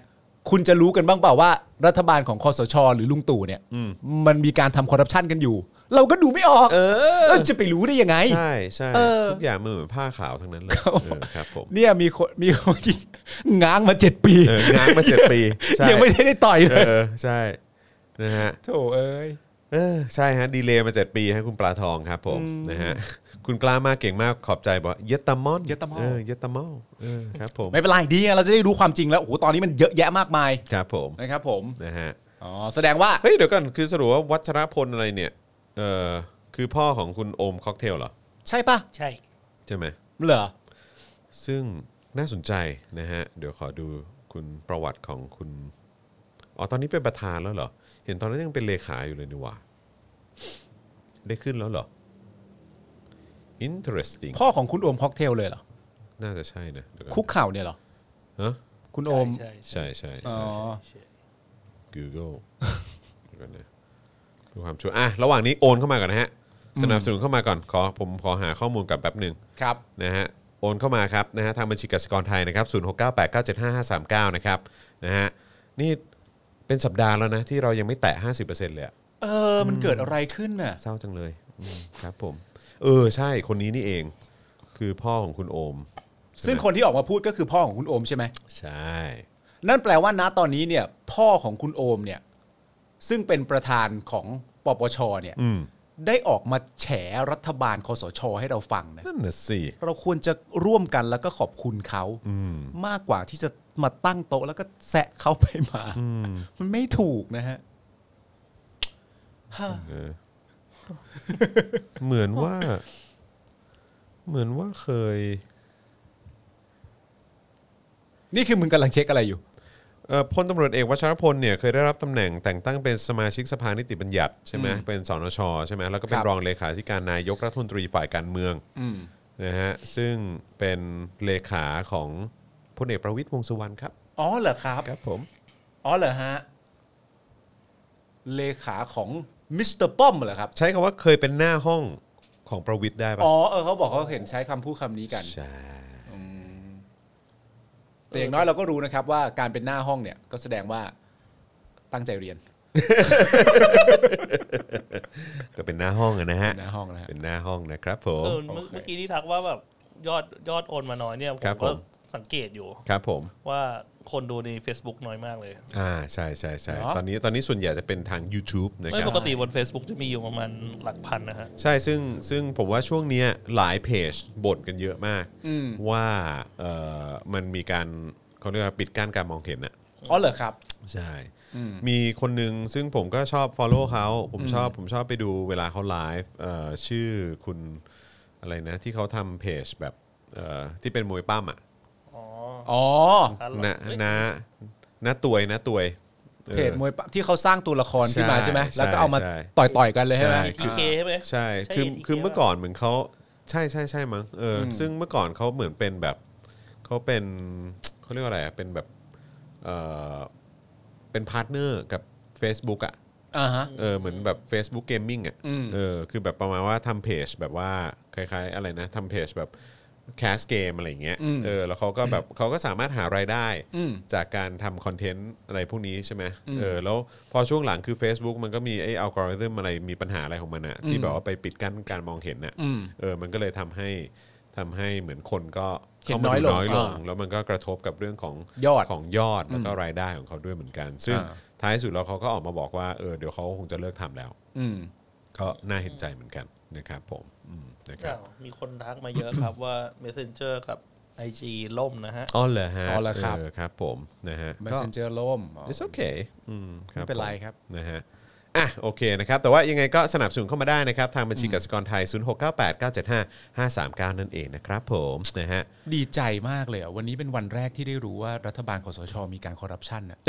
ที่ผ่านมาไม่เคยรู้เรื่องนี้มาก่อน ไม่เคยรู้เรื่องนี้มาก่อน ไม่รู้ เขาบอกว่าอยู่ในยุคนั้น เออ เขาไม่ได้บอกว่าประยุทธ์ เออ ยุคไหนเลย อ่ายุคยุคคอสชไง แต่เขาไม่ได้บอกว่าประยุทธ์ เอาก็ประยุทธ์ไม่เกี่ยวอะ ห แหละ รือว่าหรือว่าหใช่รือว่าผมควรจะเช็คอีกทีกันไหมว่าอันนี้เป็นบทสัมภาษณ์สมัยแบบยิ่งรักษณ์หรือเปล่า กี่ปีที่ แล้วเอ เอ อ อแบบ เอ๊ะ ใช่ป่าววะ เออ เอ้ยแต่ในความเป็นจริงอาจารย์แบงก์ก็อาจจะพูดถูกนะ เออ เขาหมายถึงคอสชเฉย อ่าอ่า เขาไม่ได้หมายถึง ในช่วในช่วงเวลานั้น ในช่วงเวลานั้น อ่า จริงๆ คนทำอาจจะเป็นธนาธรก็ได้แต่ธนาธรทำเงียบๆอ เอยู่ อ ในตัวละ มัน ค คือ ร คือมันคือแค่ช่วงเวลาที่ช่วงเวลาที่โดดเด่น เออเออ ก็หมายถึงหยิบยกขึ้นมาเฉย อ่า ๆเพราะว่าในความเป็นจริงนี่ในคอสในคอสชเนี่ย เออ ลุงตู่ก็ไม่ได้ดำรงตำแหน่งใหญ่โตอะไรในนั้น อ่าฮะ ก็เป็นแค่หัวหน้าทั้งหมด เท่านั้นเอง ก็เท่านั้นเอง ก็เท่านั้นเอง แล้วมีอะไรมึงก็จะไปโทษแต่เขาเหรอ ครับผม มันก็ไม่ใช่โถ่เอ้ยไอ้ธนาธ โอ้ ร โหสงสารนะ เออ นะฮะ อ่ะ โอเคนะครับ อีกหนึ่งข่าวละกันนะครับ อ่าน นะฮะเพื่อเป็นการทิ้งท้าย ครับ เป็นวันนี้นะครับแล้วก็อ่ะไหนๆก็ไหนๆก็อย่าลืมสนับสนุนทิ้งท้ายกันด้วยละกันนะครับทางบัญชีกสิกรไทย 0698975539 หรือสแกนเคอร์โคดนะครับอีกหนึ่งข่าวที่โอ้ว้าวพวกคุณคิดว่าคุณอยู่ในลำดับชั้นไหนกัน ล่ะ เออนะฮะคุณเป็นชนชั้นไหนในสังคม อ่ะ นี้เนาะ อ่าน นะฮะวันนี้เราจะมาคุยกันเรื่องแบบเรียนนะครับนะฮะ อ่า ที่มีการชี้ว่านายกคอรมอนะฮะเขาเป็นชนชั้นสูงนะฮะ อ่า นะฮะคือวันนี้เนี่ยนะครับมีเมื่อเมื่อวานนี้สิขออภัย อ่า เอ่อมีคนใช้ Twitter คนหนึ่งนะฮะเขาโพสต์รูปแบบเรียนนะฮะชื่อชีวิตกับสังคมไทย ครับผมชื่อชื่อชื่อแบบเรียนเลยเหรอ แบบเรียน หนังสื ชื่ อนี่มีชื่อว่าอย่างนี้เลยเหรอ ชีวิตกับสังคมไทย เอ้ยน่าสนใจนะครับ เออคำว่าชีวิตกับสังคมไทยอืม น่าสนใจ interesting น่าสนใจ นะฮะซึ่งเป็นหลักสูตรประกาศนียบัตรวิชาชีพขั้นสูงนะครับปี อืม 63นะครับของสำนักงานคณะกรรมการอาชีวศึกษา กระทรวงศึกษาธิการนะครับ โดยเนื้อหาที่ปรากฏอยู่ในรูปเนี่ยนะฮะที่เขาเอามาโพสต์ใน Twitter เนี่ยระบุว่า นายกรัฐมนตรี คณะรัฐมนตรี ครับ เป็นชนชั้นสูงฮะ เฮ้ย เออ เหรอวะ บอกว่านายกแล้วก็ครมเนี่ยเขาเป็นชนชั้นสูงนะ เหร ฮะ อ ซึ่งพอเขาโพสต์ไปอย่างนี้เนี่ยมันก็เลยเกิดการวิพากษ์วิจารณ์เกี่ยวกับประเด็นนี้กันแบบจำนวนมาก เอ้ยพี่การวิพากษ์วิจารณ์ด้วยเหรอวะ ใช่เอ เฮ้ย อนะ อะ ฮะ ไรวะ อ่ะเนื้อหาในหนังสือเนี่ยนะครับเขียนบรรยายว่า สังคมไทยมีลักษณะเป็นโครงสร้างแบบชนชั้นนะฮะ อ๋อครับผม บอกว่า สังคมไทยเป็นลักษณะของโครงสร้างแบบชนชั้นนะฮะ อ่า โครงสร้างสังคมไทยแบบชนชั้น มีมาตั้งแต่สมัยโบราณ อืม หรือตั้งแต่สมัยศักดินา ครับ อืมนะฮะและยังคงมีอยู่จนถึงปัจจุบัน มีอยู่ปัจจุบันเลยเหรอ โอ้โหสุดยอด มันก็ ะฮะ มีมายาวนานแล้วดิ เออ เออ แต่ได้มีการปรับเปลี่ยนไปตามสังคม อ่า สมัยใหม่ อ่า ในสมัยศักดินาเนี่ยแบ่งชนชั้นในสังคมเป็น 3 ชั้น คืออะไรบ้างครับ ก็คือเจ้านาย เจ้านายนะ ขุนนาง อืม แล้วก็พวกไพร่ อ่า หรือว่าสามัญชนชนชั้นทาสอะไรพวกนี้ อ่า นะ ถาดนี้อันสุดท้ายเลย ใช่นะ อ่า อันนั้นคือสมัยแบบศักดินานะ เอ้ ก็ ย คือสมัยก่อนก็คือเจ้านายขุนนาง อันนี้เป็นสองระดับที่สูงขึ้นมาหน่อย ครับ แต่ระดับต่ำเตี้ยเลียดินเนี่ยเออคุกขี้ดินไปเนี่ยก็คือพวกไพร่ อ่า สามัญชน อ่า หรือพวกทาส นี่คือสมัยก่อนนะ อันนี้นี่คือพวกต่ำตมเลยแหละ มาถึง นะครับ ปัจจุบันบ้าง นะฮะแต่ปัจจุบันนักสังคมวิทยา ครับ นะครับได้แบ่งเป็นชนชั้นใหญ่ ๆ ก็ ฮะ คือ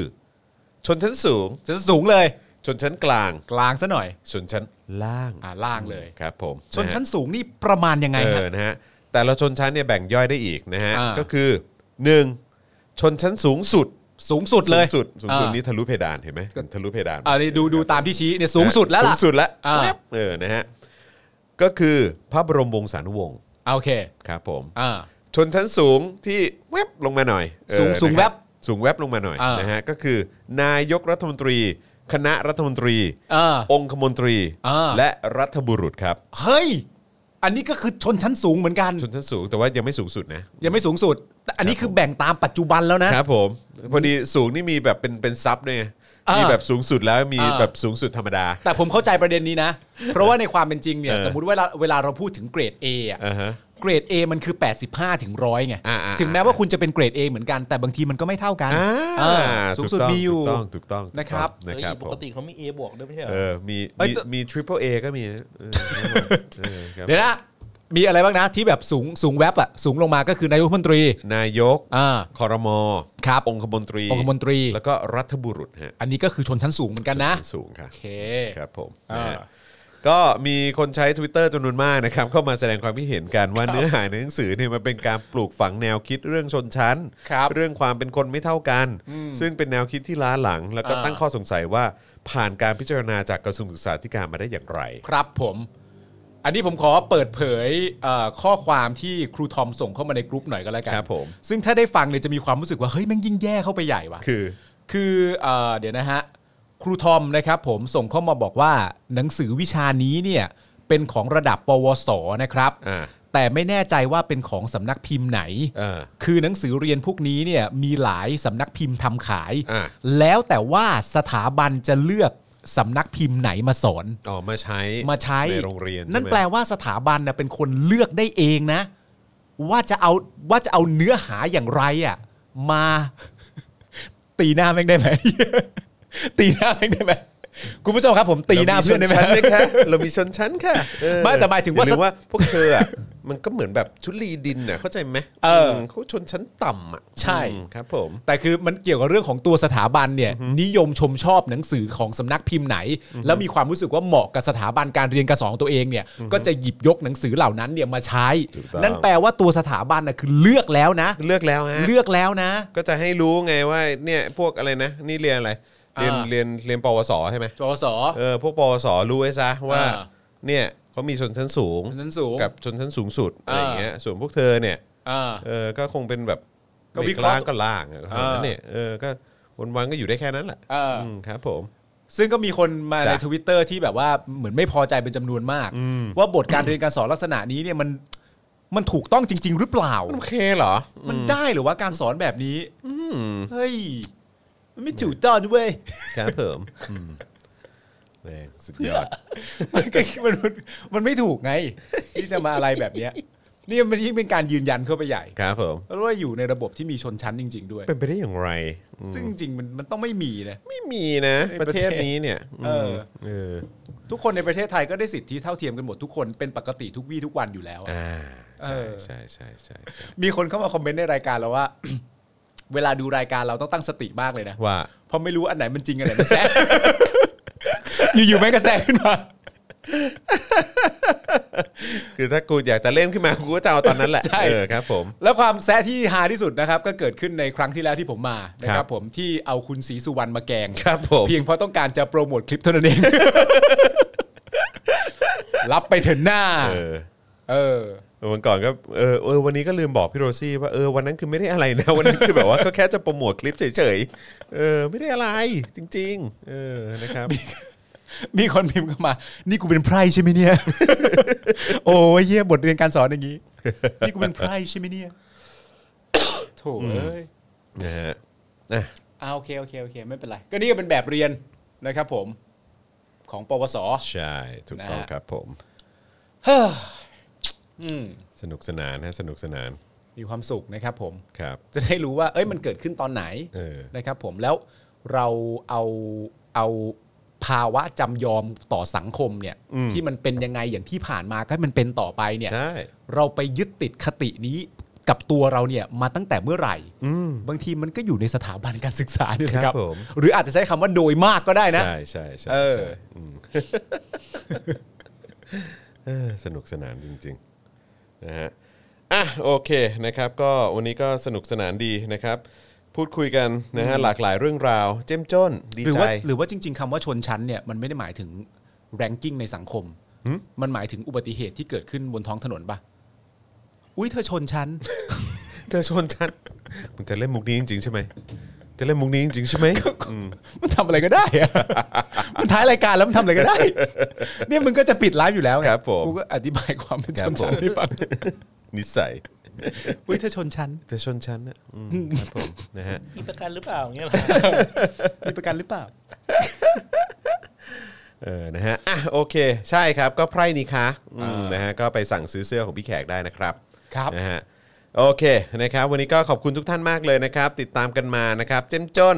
สนุกสนาน นะครับ ขอบคุณจริง ๆ เลยนะครับผม นะฮะ แล้วก็เอ่อวันนี้นะครับ ก็ทิ้งท้ายกันนะครับ ใครอยากจะสนับสนุนให้เรามีกำลังในการผลิตรายการกันต่อไปนะครับ ก็สนับสนุนกันมาได้ นี่ เอ๊ะ ไฟ